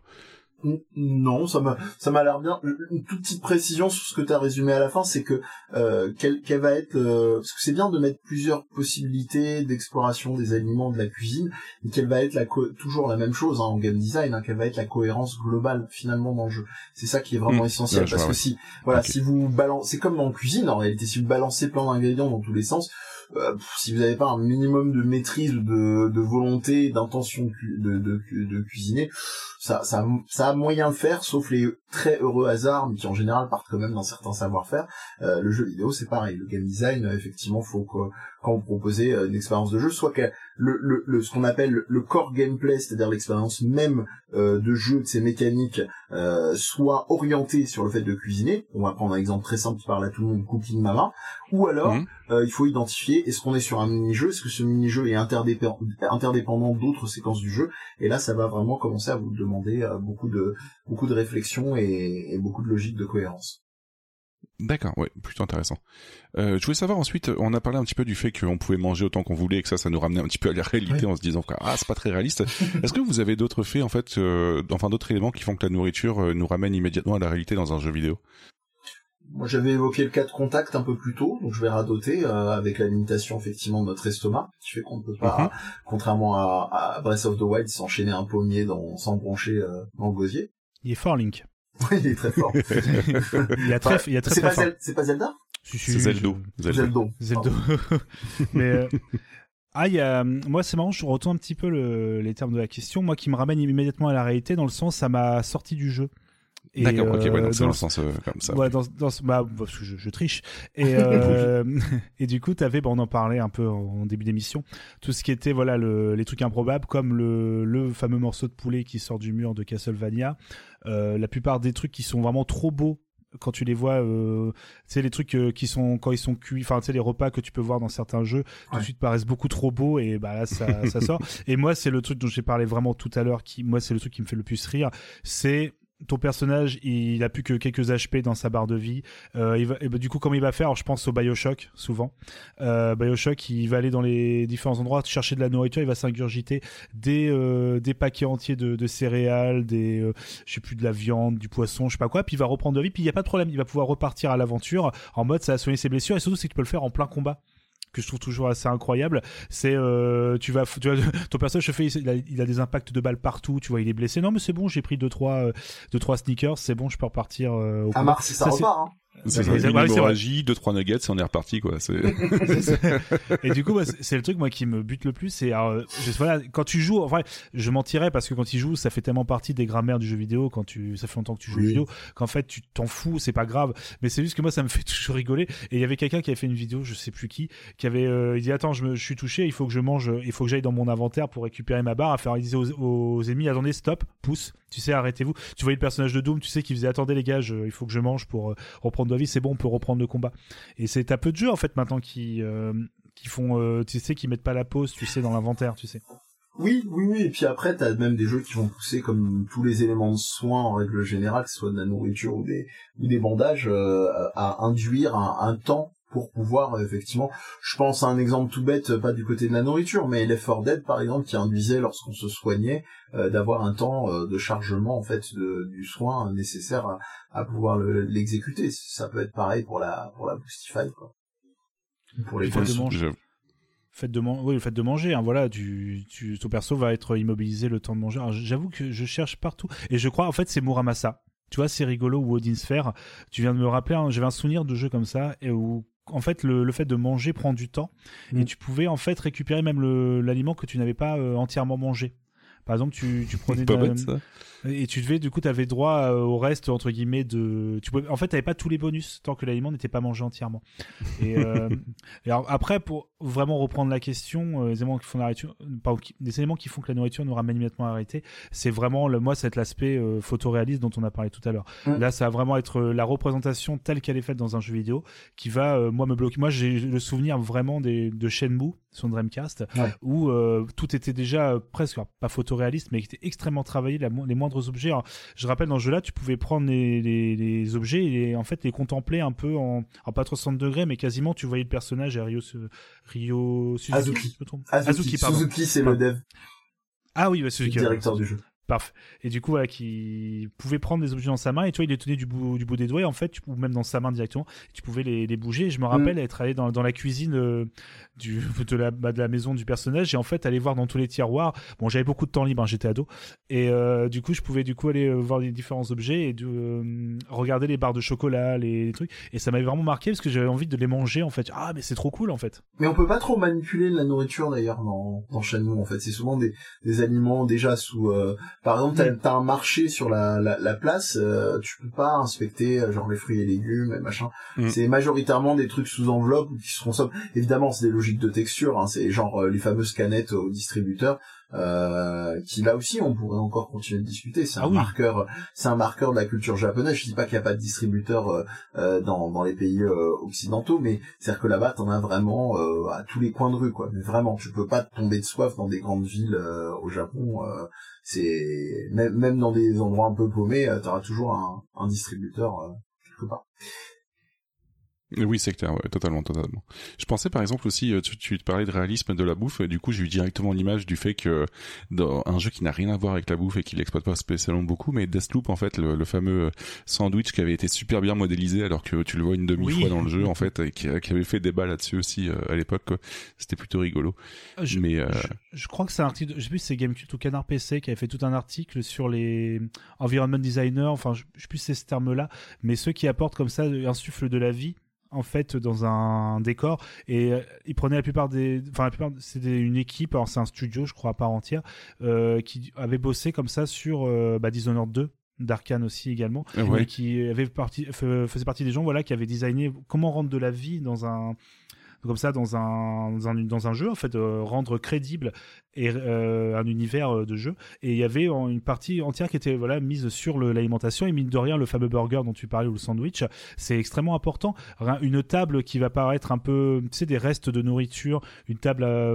des chips voilà, des chips vont, évoquer beaucoup en fait. Il y aura toute une narration par le design. Bon, je, voilà, j'ai l'impression, je pense que hum, Mehdi là, il, il, entend de nouveau les thématiques de ses cours, mais il y a, vraiment voilà le ce côté-là où tu peux faire dire beaucoup avec ça et la nourriture, je pense, en fait également beaucoup beaucoup partie en fait. Ouais, c'est clair. Il y a peut-être une dernière tendance qu'on n'a pas qu'on n'a pas évoquée euh, et après promis je me tais. C'est euh, c'est la représentation de euh, je dirais un peu cheapos l'alimentation. Ça veut pas dire mal représenté, mais qui va souvent être euh, une excuse pour être une base de jeu et je pense surtout à des à des consoles euh, suivez mon regard euh, Nintendo Switch euh, qui vont avoir peu de moins en tout cas de possibilités de représentation photoréalisme etc ou un truc qu'on a souvent tendance à oublier dans les, les émissions de jeux vidéo bah c'est les, les, les jeux sur téléphone portable tout simplement Candy Crush excusez du peu c'est un jeu c'est ce n'est qu'un qu'un puzzle game certes euh, vraiment euh, alimenté avec des patterns aucun dirait dark pattern pour euh, pour pour pour nous nous faire adhérer mais bah on revient en fait à la boucle de de Pac-Man dont on disait tout à l'heure hein, une gamme chromatique qui saute aux yeux euh, un côté effectivement ah génial des bonbons euh, hein, euh, un petit peu comme Homer et Lisa dans, l'épisode des Simpsons où ils bouffent du sucre et ils ont les yeux complètement évulsés en mode gros toxico quoi.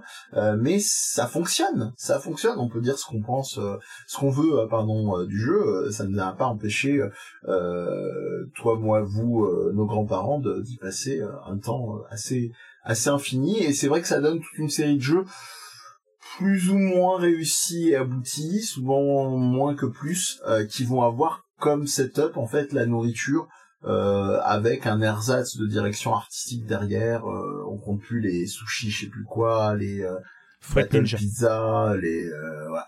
Et puis on n'a pas cité un autre dernier grand monument qui lui se concentre exclusivement sur le dressage.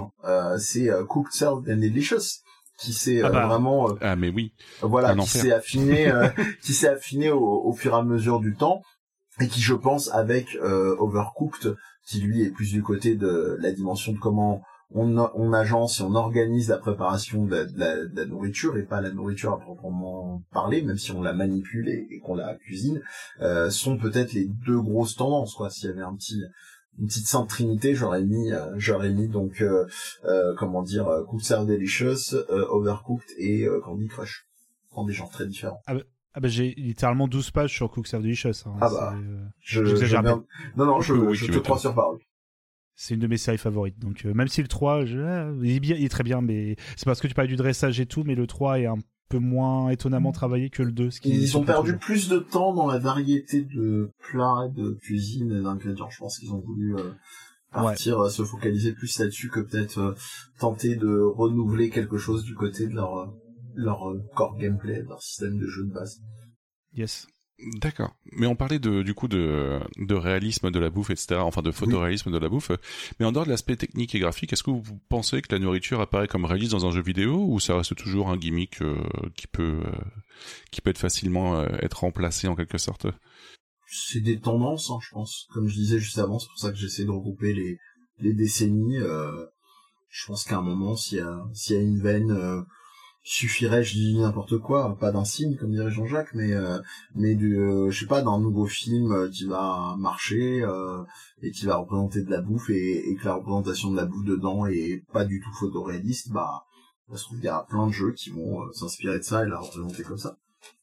D'accord. Donc du coup, pour toi, la bouffe en ce moment dans les vidéo, elle paraît réaliste de ton côté, tu penses? Comme je disais, euh, comme je disais, ça dépend en réalité. Euh, ça, ça va être, ça va être lié à pas mal de facteurs, dont un quand même assez principal qui reste la direction artistique.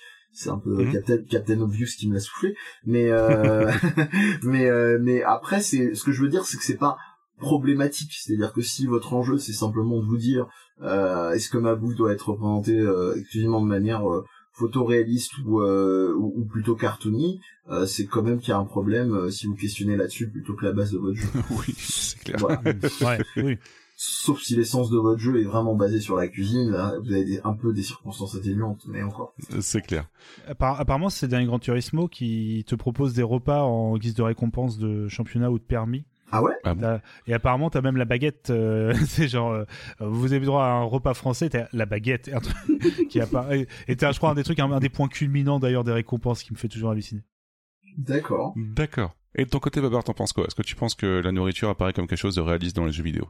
Oui, alors c'est vrai que c'est ma faute, c'est parce que c'est moi qui ai mis cette question. J'aurais dû ajouter le terme alimentation également en plus de nourriture. ah, ça, oui. si, tu voudras, si tu voudras rebondir après, bien évidemment, je te laisserai.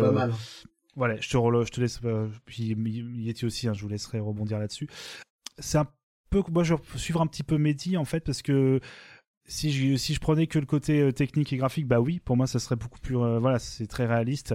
Et ça n'a jamais été aussi réaliste, aussi bien fait. Par contre, dire qu'elle apparaît comme réaliste, il y a quand même toujours ce côté qui me sort de réalité. On a dit les quantités invraisemblables de nourriture que tu peux ingurgiter, la facilité d'obtenir cette nourriture également parce que chasser dans un jeu ça a jamais été aussi euh, enfin chasser. Dans le sens euh, je parle des jeux comme dans de survie dans la jungle. Alors, on n'a pas parlé forcément des jeux de survie également parce que je pense que ça va aussi euh, être plus sur ma, réponse sur l'alimentation mais la nourriture en elle-même elle, est réaliste sans l'être vraiment. Elle elle, te rappelle à quelque chose de réel mais pour moi c'est tellement quelque chose qui tombe comme ça de façon improbable enfin t'as peu de moments où vraiment elle apparaît de façon réaliste, enfin où elle, t'apparaît, je veux dire, elle, elle, mise à disposition de façon réaliste, c'est plutôt rare parce que quand tu fais tomber des fruits d'un arbre dans un jeu, c'est quand même un coup de bol assez incroyable qui soit tous mûrs en fait. Dans la réalité, je suis pas sûr que ça soit vraiment comme ça en fait tout comme les, différents personnages dans les jeux de stratégie qui vont aller récupérer les baies, euh, tout ça. Tout est, tout est, il n'y a pas de perte en fait. C'est ça qui a l'impression. Tu, tu sais qu'il y a 10, 10 euh, grammes de raisin, bah les 10 grammes de raisin, elles sont toutes euh, comestibles, il y a aucun problème. Ça, c'est, je pense, c'est ça aussi qui, pour moi, fait que c'est réaliste, oui, mais il y a toujours cette petite part, voilà, qui, qui fait que moi, qui me sort un peu toujours. Donc, je peux pas vraiment dire pour moi qu'elle apparaît vraiment comme réaliste. Ça reste quand même une version un peu fantasmée en fait de la nourriture, je pense, qui est présente dans les jeux. Mais par contre, au niveau de l'alimentation, pour moi, c'est pour moi, on n'y arrive toujours pas.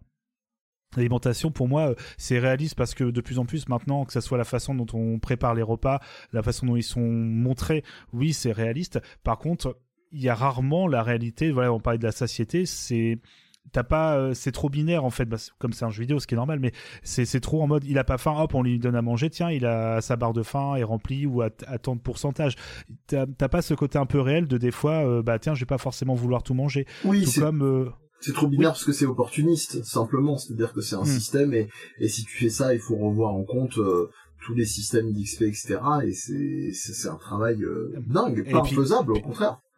Mais je vais te dire, heureusement.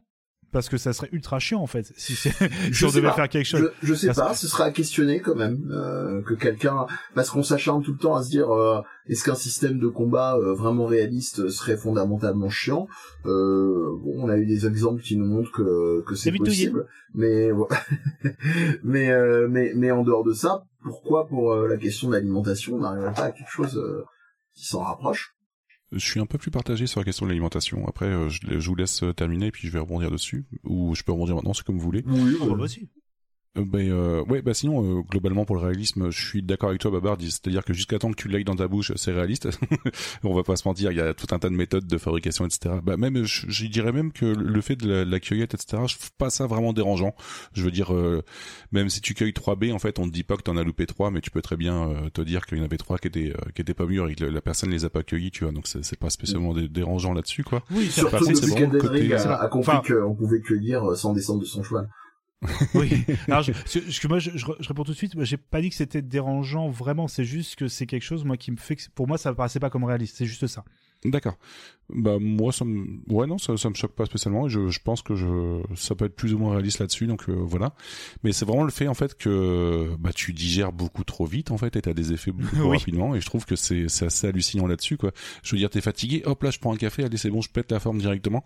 Tu vois, c'est euh, mais après euh, je suis d'accord par contre du côté de Babar en fait où je me dis que si jamais ça s'était revu, ce serait très compliqué que ce soit intéressant surtout en fait.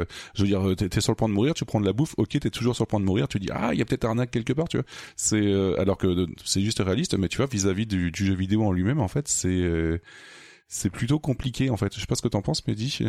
Non, ça voudrait dire simplement pour que, comme je disais tout à l'heure, que l'ensemble soit cohérent, ça veut dire qu'il faudrait repenser tout le système et pas forcément euh, émailler le jeu de bouffe comme on fait jusque-là.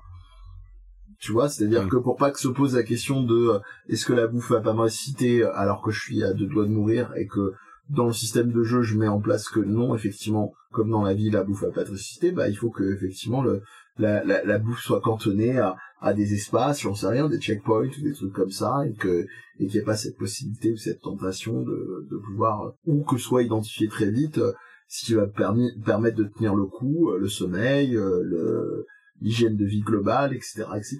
Et après, le fait que ça ne soit pas chiant, c'est une autre paire de manches, on est d'accord. Que ce soit ludifié et sympathique, euh, c'est une autre paire de manches.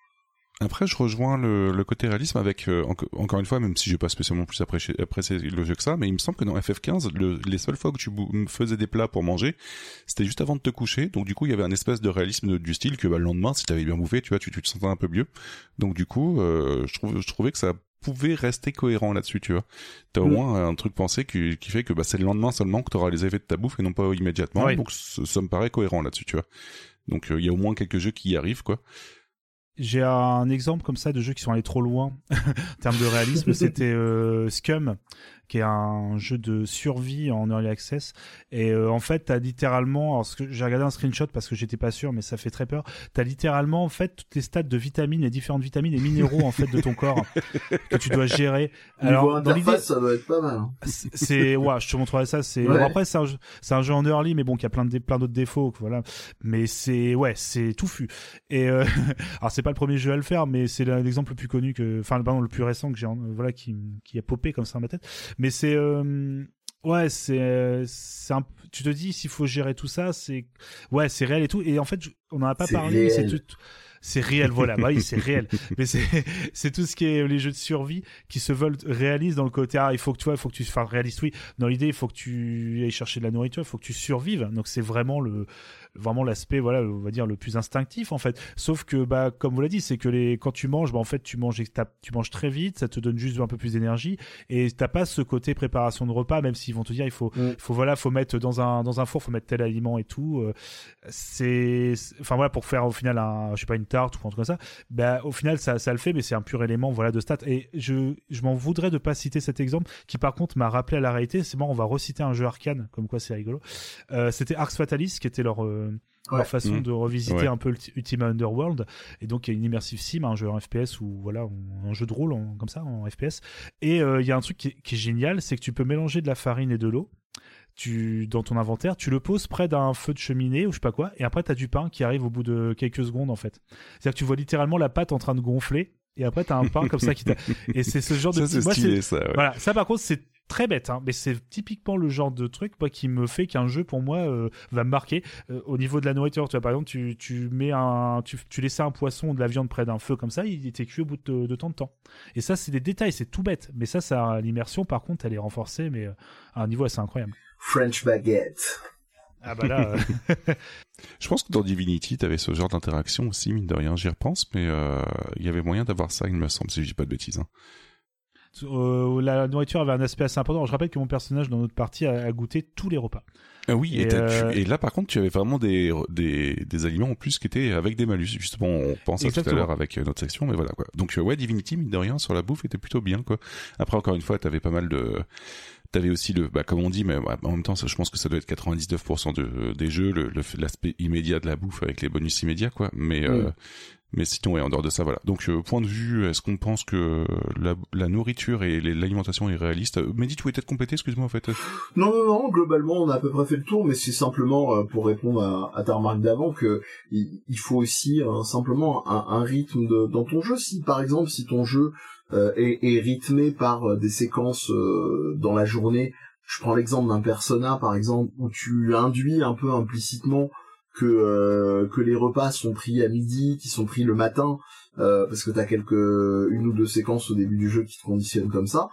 Euh, la question se, se, se pose plus en fait. Euh, on du, principe que c'est donc c'est voilà c'est c'est toujours euh, comme en cuisine. Hein, c'est on parle même d'ingrédients hein, dans le jeu vidéo quand on quand on façonne les les, les choses. Bah c'est c'est c'est pareil et tu peux même transformer ça en défi puisque pour rester sur sur Persona typiquement tu vas avoir des, des séquences plus identifiées comme un défi qui va augmenter certaines de tes stats. Je pense notamment à Persona 4 avec le ramen le ramen sans fond euh, ou le, ah, ou le burger 5 avec le burger, ouais.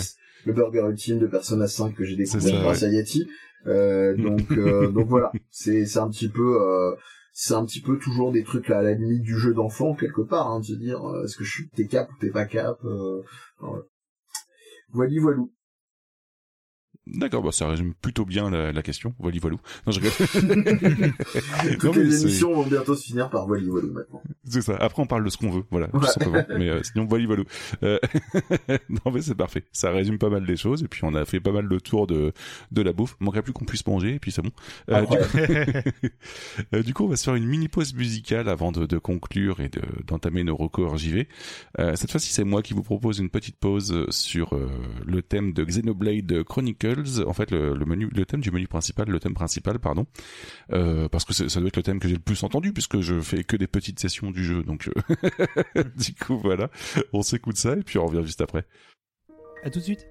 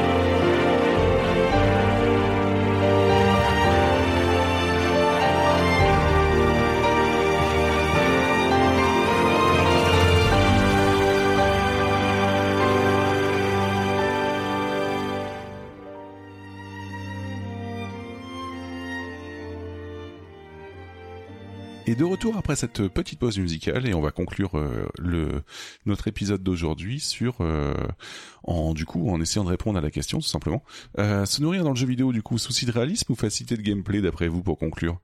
Alors moi je... oh, pardon. non, non, non, je t'en prie, je t'en prie. Alors pour moi, ça reste comme une facilité de gameplay. Ça, c'est sûr. C'est que c'est de par le côté universel dont on a parlé du de, de tout ce qui est le l'imagerie en fait de la nourriture. C'est assez simple en fait euh, mine de rien à ajouter ça dans un jeu. On en a parlé la nourriture c'est plutôt vu comme un bonus comme quelque chose qui va apporter voilà de quelque chose en plus euh, des compétences ou des voilà des stats en plus à nos personnages.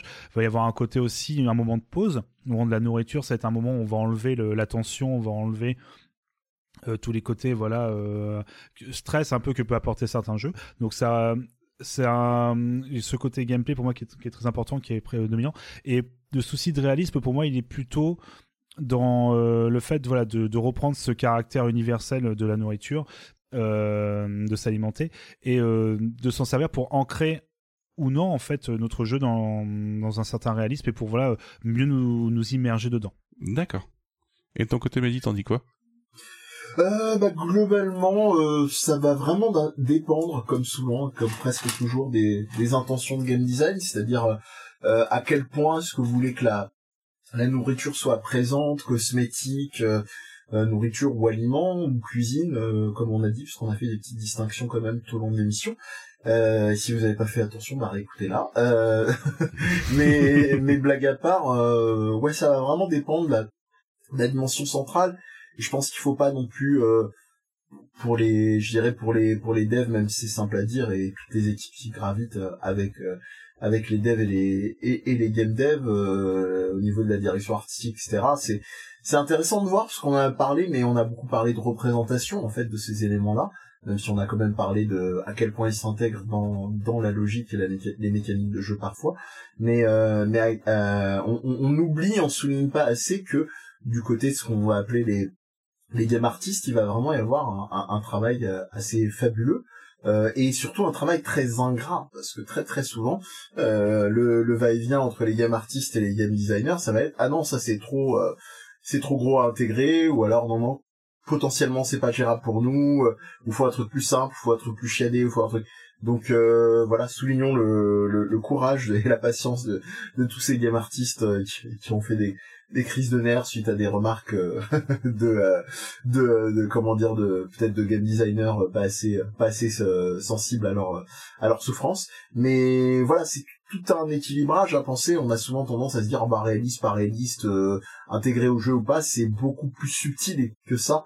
Quand on regarde la en plus la variété de, de, de production qu'on a aujourd'hui euh, bien entendu que c'est beaucoup plus euh, beaucoup plus subtil que ça. Voilà, c'est je pense c'est c'est plus ouvrir que vraiment finir définitivement le, euh, le, le, le sujet parce qu'il n'a pas vraiment de de fin en tant que tel et que chaque prod va être vraiment unique même si c'est pas toi à dire mais plutôt d'ouvrir vos vos poditeurs poditrices à à ces réalités là que qu'on souligne peut-être pas assez on a l'impression que finalement ces représentations visuelles viennent un peu de de nulle part. Non, non, c'est un travail euh, vraiment de, de un, échange, un, des allers-retours permanents entre les différents membres des teams, euh, dont celles que j'ai identifiées euh, au hasard, par exemple game dev, game artist et game designer.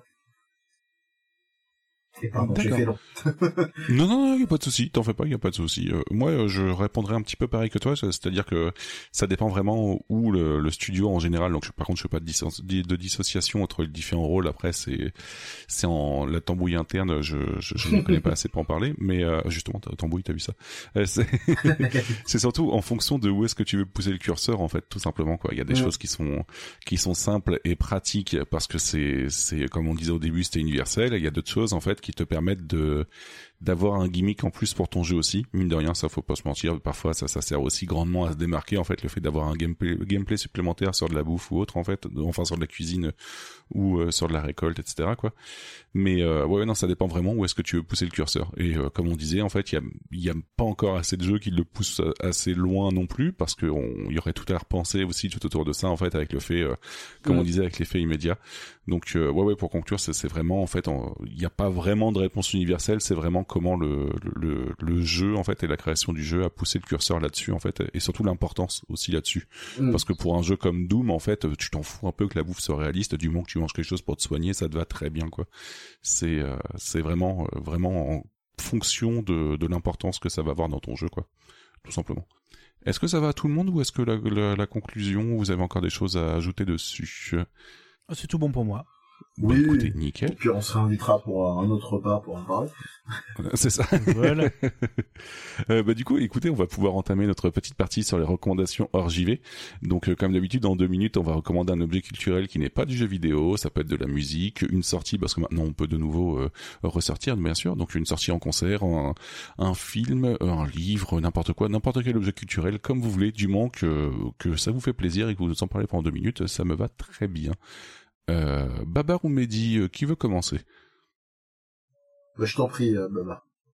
Oui, alors moi je vais vous parler d'un livre. je repars un petit peu dans les dans mon retard, mon backlog du des livres parce que mine de rien j'en ai. Alors c'est beaucoup de livres documentaires et de voilà de biographies. Et là c'est la biographie d'un groupe que j'aime beaucoup c'est la version française 07 biographique. Alors elle s'appelle Do What You Want. C'est euh, l'histoire de Bad Religion. Donc Bad Religion, peut-être que vous connaissez de nom euh, Yeti euh, Mehdi. Oui, oui, oui. Bah, tu m'en as parlé pas mal, donc je commence à connaître maintenant. Toi Mehdi, je pense ah que oui, tu j'aime beaucoup. Non, non, je connais tout court, j'aime beaucoup. Voilà, donc bah, ça me fait très plaisir. J'ai découvert tardivement parce que pour être franc et pas faire genre ouais j'ai une culture musicale incroyable, j'ai vraiment découvert et vraiment creusé avec grâce à Guitar Hero. Ah bah, ah bah c'est marrant que ce soit Guitar Hero d'ailleurs. Euh, ou dans, dans dire The Offspring, non, c'est un groupe. Euh, j'ai en Crazy Taxi, où il y avait euh, pas mal de morceaux qui étaient repris, ou dans, dans Tony Hawk. Parce que Bad Religion, c'est un groupe culte et très important de la scène punk américaine qui a commencé fin 70, donc c'est un groupe qui a déjà plus de 40 ans de carrière, qui est toujours là, et qui est un des précurseurs en fait du punk mélo. qui a apporté pas mal de voilà de mélo notamment au niveau du chant euh, dans leur punk rock pour en faire une machine à tube assez incroyable. Énormément de groupes, euh, dont on a cité des Blink, enfin, dont on pourrait citer, pardon, des Blink 182, Sum 41 et autres que vous connaissez, je pense, euh, déjà, sont vraiment, voilà, des héritiers, en fait, de ce groupe. Et euh, Bad Religion, en fait, a une, histoire assez, assez passionnante qui est aussi un instantané de différentes étapes de la scène punk américaine de la côte ouest. Et donc, cette biographie, donc, s'appelle Do What You Want, qui est écrite avec Jim Ruland qui est un, monsieur qui tient un fanzine assez connu aux États-Unis et qui a déjà eu le temps voilà d'interviewer pas mal de groupes, de faire un petit travail un peu d'historien un peu sur cette scène, euh, a interviewé les différents membres voilà du groupe et est revenu sur euh, leur histoire. J'ai pas tout fini pour être honnête, euh, j'ai pas mal lu euh, et ça m'a déjà assez passionné. Alors faut, je pense, faut quand même être un minimum intéressé par le sujet pour mm. euh, vraiment lire ça. Si vraiment vous voulez pas écouter de punk, enfin vous n'écoutez pas ce style, vous, ça vous intéresse pas tant que ça de, de, se rendre compte de comment était la scène et comment était un peu bah, la société à cette époque, vous pouvez passer. Un, voilà, je peux comprendre que vous passiez à côté. Après pour les fans, bah, c'est vraiment une lecture qui m'a peut-être moins pour l'instant euh, mis sur le cul que euh, la biographie de NoFX, qui est peut-être pour moi le, truc le plus hallucinant que j'ai lu ces dernières années. Mais ça reste très intéressant. Et du coup, il faut que je remercie le label Kicking Records, qui est un label euh, punk rock du sud de la France, si je me trompe pas, qui a du coup permis cette version française de ce livre américain, traduite du coup par Frank Freshnik. Voilà. Donc euh, ça se trouve euh, sur le site du label euh, Kicking Records, donc en français, euh, sur le voilà kickingrecords.fr ou .com, hein, j'avoue que j'ai pas vérifié, ou alors dans vos distros de concert, voilà habituels, des coucou à Vincent, qui est mon, mon, fournisseur, on va dire à chaque fois de biographie comme ça de bouquins, vu qu'il les commande et après les met dans sa distro. Voilà. D'accord.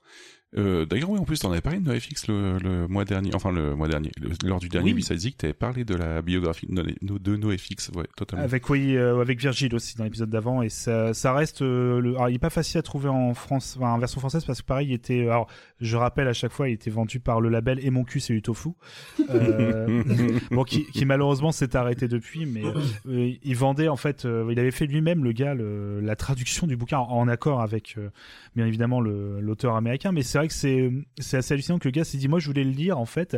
Il s'est dit euh, je voudrais le faire partager donc du coup je vais le traduire ce qui est je trouve toujours assez incroyable.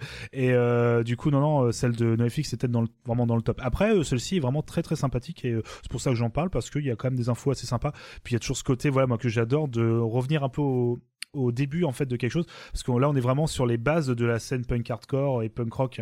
Donc ça moi ça me passionne beaucoup d'avoir un peu les, débuts, les débuts d'un mouvement et les débuts voilà et surtout Bad Religion qui est un des rares groupe qui est encore présent à cette époque et surtout qui est toujours là avec de la qualité, ce qui n'est pas le cas de tous les groupes mm. qui ont perduré après. C'est clair.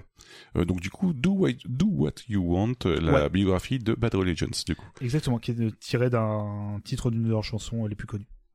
Ok. De ton côté, Mehdi, du coup, tu voudrais recommander quoi? Alors, ça va être des, des certaines euh, des micro recommandations euh, flash. Euh, je vais vous dire, regardez ou re-regardez Groland parce que ça reste toujours aussi bon. Et on a tendance à oublier. Il y a beaucoup de gens qui disent ah, c'est fait longtemps que j'ai pas regardé ça reste très chouette. Euh, et pour ceux qui se demanderaient aujourd'hui, euh, c'est plus euh, Jules-Édouard Moustique, mais Douli, une une stand-upper qui, qui, qui est extraordinaire et colle tellement bien à l'esprit Groland que voilà, je que que vous recommander. en dehors de en dehors de ça, je vais vous recommander un un animé où je suis mitigé. Euh, et euh, un animé où je suis, je dirais, complètement conquis par contre, à l'inverse. L'animé où j'étais un peu mitigé, c'était quand même pour trouver aussi une, une référence euh, de laquelle je n'ai pas parlé avec mon, mon copain euh, euh, Olivier chaque semaine parce qu'on on vide notre sac de références donc je me suis dit merde quand même trouvé un truc pour pour pour B-side B-side game quoi.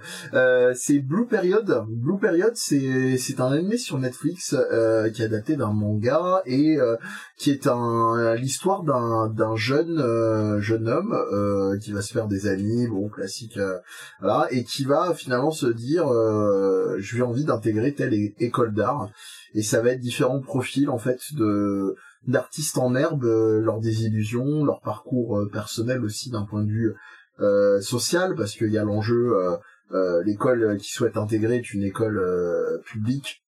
Enfin c'est pas je, non je crois pas que ce soit une école publique mais c'est c'est un concours qui leur permet je crois d'intégrer une école prestigieuse parce qu'ils n'ont objectivement pas les moyens d'intégrer par eux-mêmes cette école là et c'est pas mal, hein. c'est pas mal, mais il y a un, il y a un rythme. Je ne sais pas ce que vaut le manga. Peut-être qu'un jour j'aurai la curiosité euh, d'aller jeter un œil, mais euh, mais c'est pas assez maîtrisé.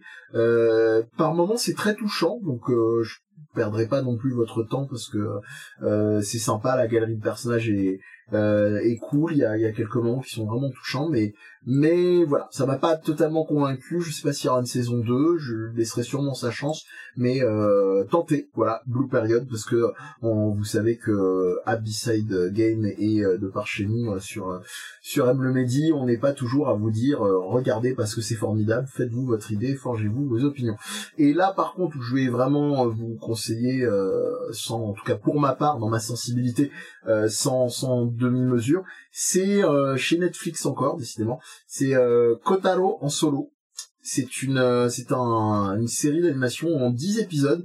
Je ne sais pas s'il y aura de deuxième saison, mais honnêtement, la seule première saison se suit à elle-même.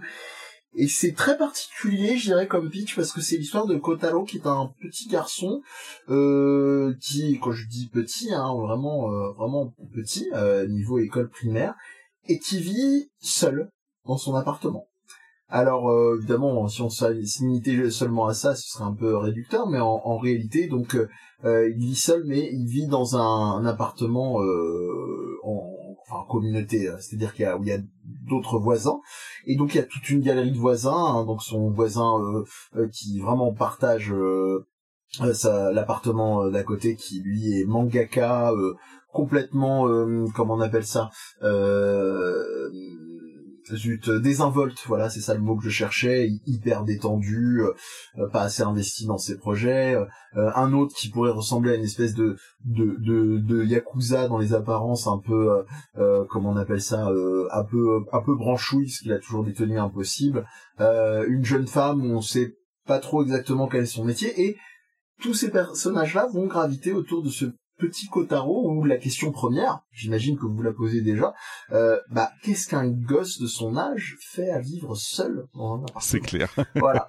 Et, et toute euh, toute la série va graviter autour de ça et pas simplement sur le reveal de pourquoi la révélation, pourquoi il vit seul dans l'appartement. Et c'est c'est brillantissime là je vous en parle j'ai j'ai vraiment la j'ai eu un petit euh, un petit euh, vrillé dans la voix en mode adolescent qui mue euh, j'ai j'en ai la chair de poule euh, c'est extrêmement touchant sur les 4 à 5 6 premiers épisodes. Euh, ça reste je dirais euh, sans souci à regarder euh, avec une forme de légèreté. Il y a un basculement au niveau du, du sixième et au dixième épisode dans la deuxième moitié où quand même, je dirais pas que ça va vous foutre et vous déprimer dans les longueurs, mais euh, faut faut pas être dans un, un mood où vous êtes vraiment euh, d'une humeur pas très pas très joyeuse euh, parce que c'est quand même euh, c'est très fort en fait émotionnellement c'est pas fondamentalement déprimant mais c'est très très fort et, et c'est aussi un petit garçon c'est le choix du design qui est très malin euh, qui a une espèce de regard c'est assez atypique il a des, des, des, rectangles en guise de pupille donc ça lui donne un regard un peu de, de, de, de serpent euh, donc un peu comme le personnage d'Oroshimaru pour ceux qui connaissent dans dans dans, dans Naruto. Et, et voilà, j'ai pas grand chose à vous dire. Ça représente plein de choses de la vie de tous les jours. C'est très très fort. C'est vraiment, euh, on pourrait dire en mode cliché, euh, euh histoire tranche de vie, et où chacun progressivement révèle ses faiblesses, se montre vraiment sans phare. Et c'est très malin. Et même moi, je rajouterais un, petit truc en tant que en tant que psychologue, euh, en plus euh, d'être prof de game design, euh, parce que tout le monde ne le sait pas de par chez vous, j'ai retrouvé une, une, justesse dans l'écriture de situations que j'ai pu vivre dans la protection de, des mineurs ou des choses comme ça. C'est voilà, pas grand chose à vous dire, si ce n'est vous rappeler le titre, c'est Kotaro en solo, et c'est 10 épisodes de 30, et, 30 minutes l'épisode, c'est c'est fabuleux, pour moi c'est une des plus belles révélations de, de l'année 2022. D'accord, Kotaro en solo et je viens de voir justement quelques images justement parce que tu m'intrigues avec les yeux. Effectivement, ça change un peu les yeux en rectangle comme ça. Rectangle vertical. Voilà. Euh, ouais. Mais c'est ajouté à la liste. Hein. Je vais en parler à Suji et qui raffole d'animé, ça pourrait lui bah, J'espère qu'elle sera près de toi pour prendre dans, ses bras quand vous aurez fini certains épisodes. J'en doute pas une ah, seconde. Bah, je, je, vais, je vais voir, mais euh, j'espère qu'elle qu le mon petit chat. Mon petit chat qui me prendra les bras. Euh, moi, je vais pas tricher pour une fois. D'ailleurs, le n'a pas triché non plus. En fait, c'est plutôt exceptionnel. Euh, j'ai hésité à vous partager plein de choses, mais euh, parce qu'en ce moment, bah, comme je disais, en fait, je regarde pas mal de choses de chaîne YouTube, mais c'est principalement de la musique. Donc, je suis que je me réservais ceci pour B-Side Après tout, j'ai un espace pour en parler, donc je vais garder ça de côté. Euh, non, aujourd'hui, je vais vous parler de Alt 236 parce que je pense que je vous en avais jamais parlé ici en fait, et euh, je, voulais parler surtout de de sa. Comment, euh, Mehdi? Non, je disais je connais pas en blaguant. euh, je voulais surtout parler de sa playlist, enfin, enfin de sa sa partie Mythologics en fait, qui est vraiment très très cool.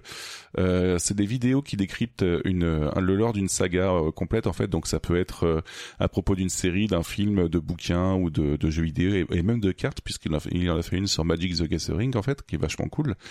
Euh, les vidéos durent entre 22 et 22 minutes et 2 heures environ pour la plus longue vidéo.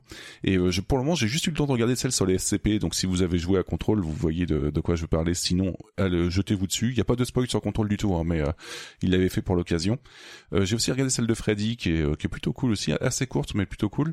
Mais on, on peut retrouver aussi d'autres thèmes comme Bioshock, enfin Bioshock, Dark Souls, Blame, Berserk, Bloodborne et tout un tas de choses en fait. Donc c'est vraiment très très cool pour ceux qui se demandent par exemple l'histoire de de Dark Souls ou de, de Bloodborne, c'est c'est plutôt bien résumé. Et puis euh, franchement c'est très très intéressant. Je trouve que le niveau cahier en tout cas euh, c'est c'est bien bien présent. Et euh, et le taf est plutôt magistral en fait hein, parce que pour les SCP par exemple à mon avis il a dû prendre il a dû passer un très très long moment à, préparer ça puisque ça reste cohérent sachant que de base les SCP c'est quand même des des nouvelles rédigées par différents internautes en fait qui créent un, un univers plutôt complet et plutôt très oui horrifique aussi. Mais plutôt très euh, bordélique en quelque sorte, on pourrait le dire quoi, puisque c'est quand même il euh, y a une certaine cohérence, mais c'est quand même un, petit bazar à, regrouper quoi. Donc euh, mine de rien, le fait d'avoir fait une vidéo là-dessus et que ça ça se ça, ça tient la route pendant pas mal de temps, c'est plutôt assez hallucinant. Donc voilà, je Mehdi, toi tu as l'air de connaître d'après ce que tu disais. Oui, oui, oui. Le, le seul truc qui peut être rédhibitoire pour certains, c'est dommage que il n'y ait pas de chapitrage sur certaines de ces de ces vidéos.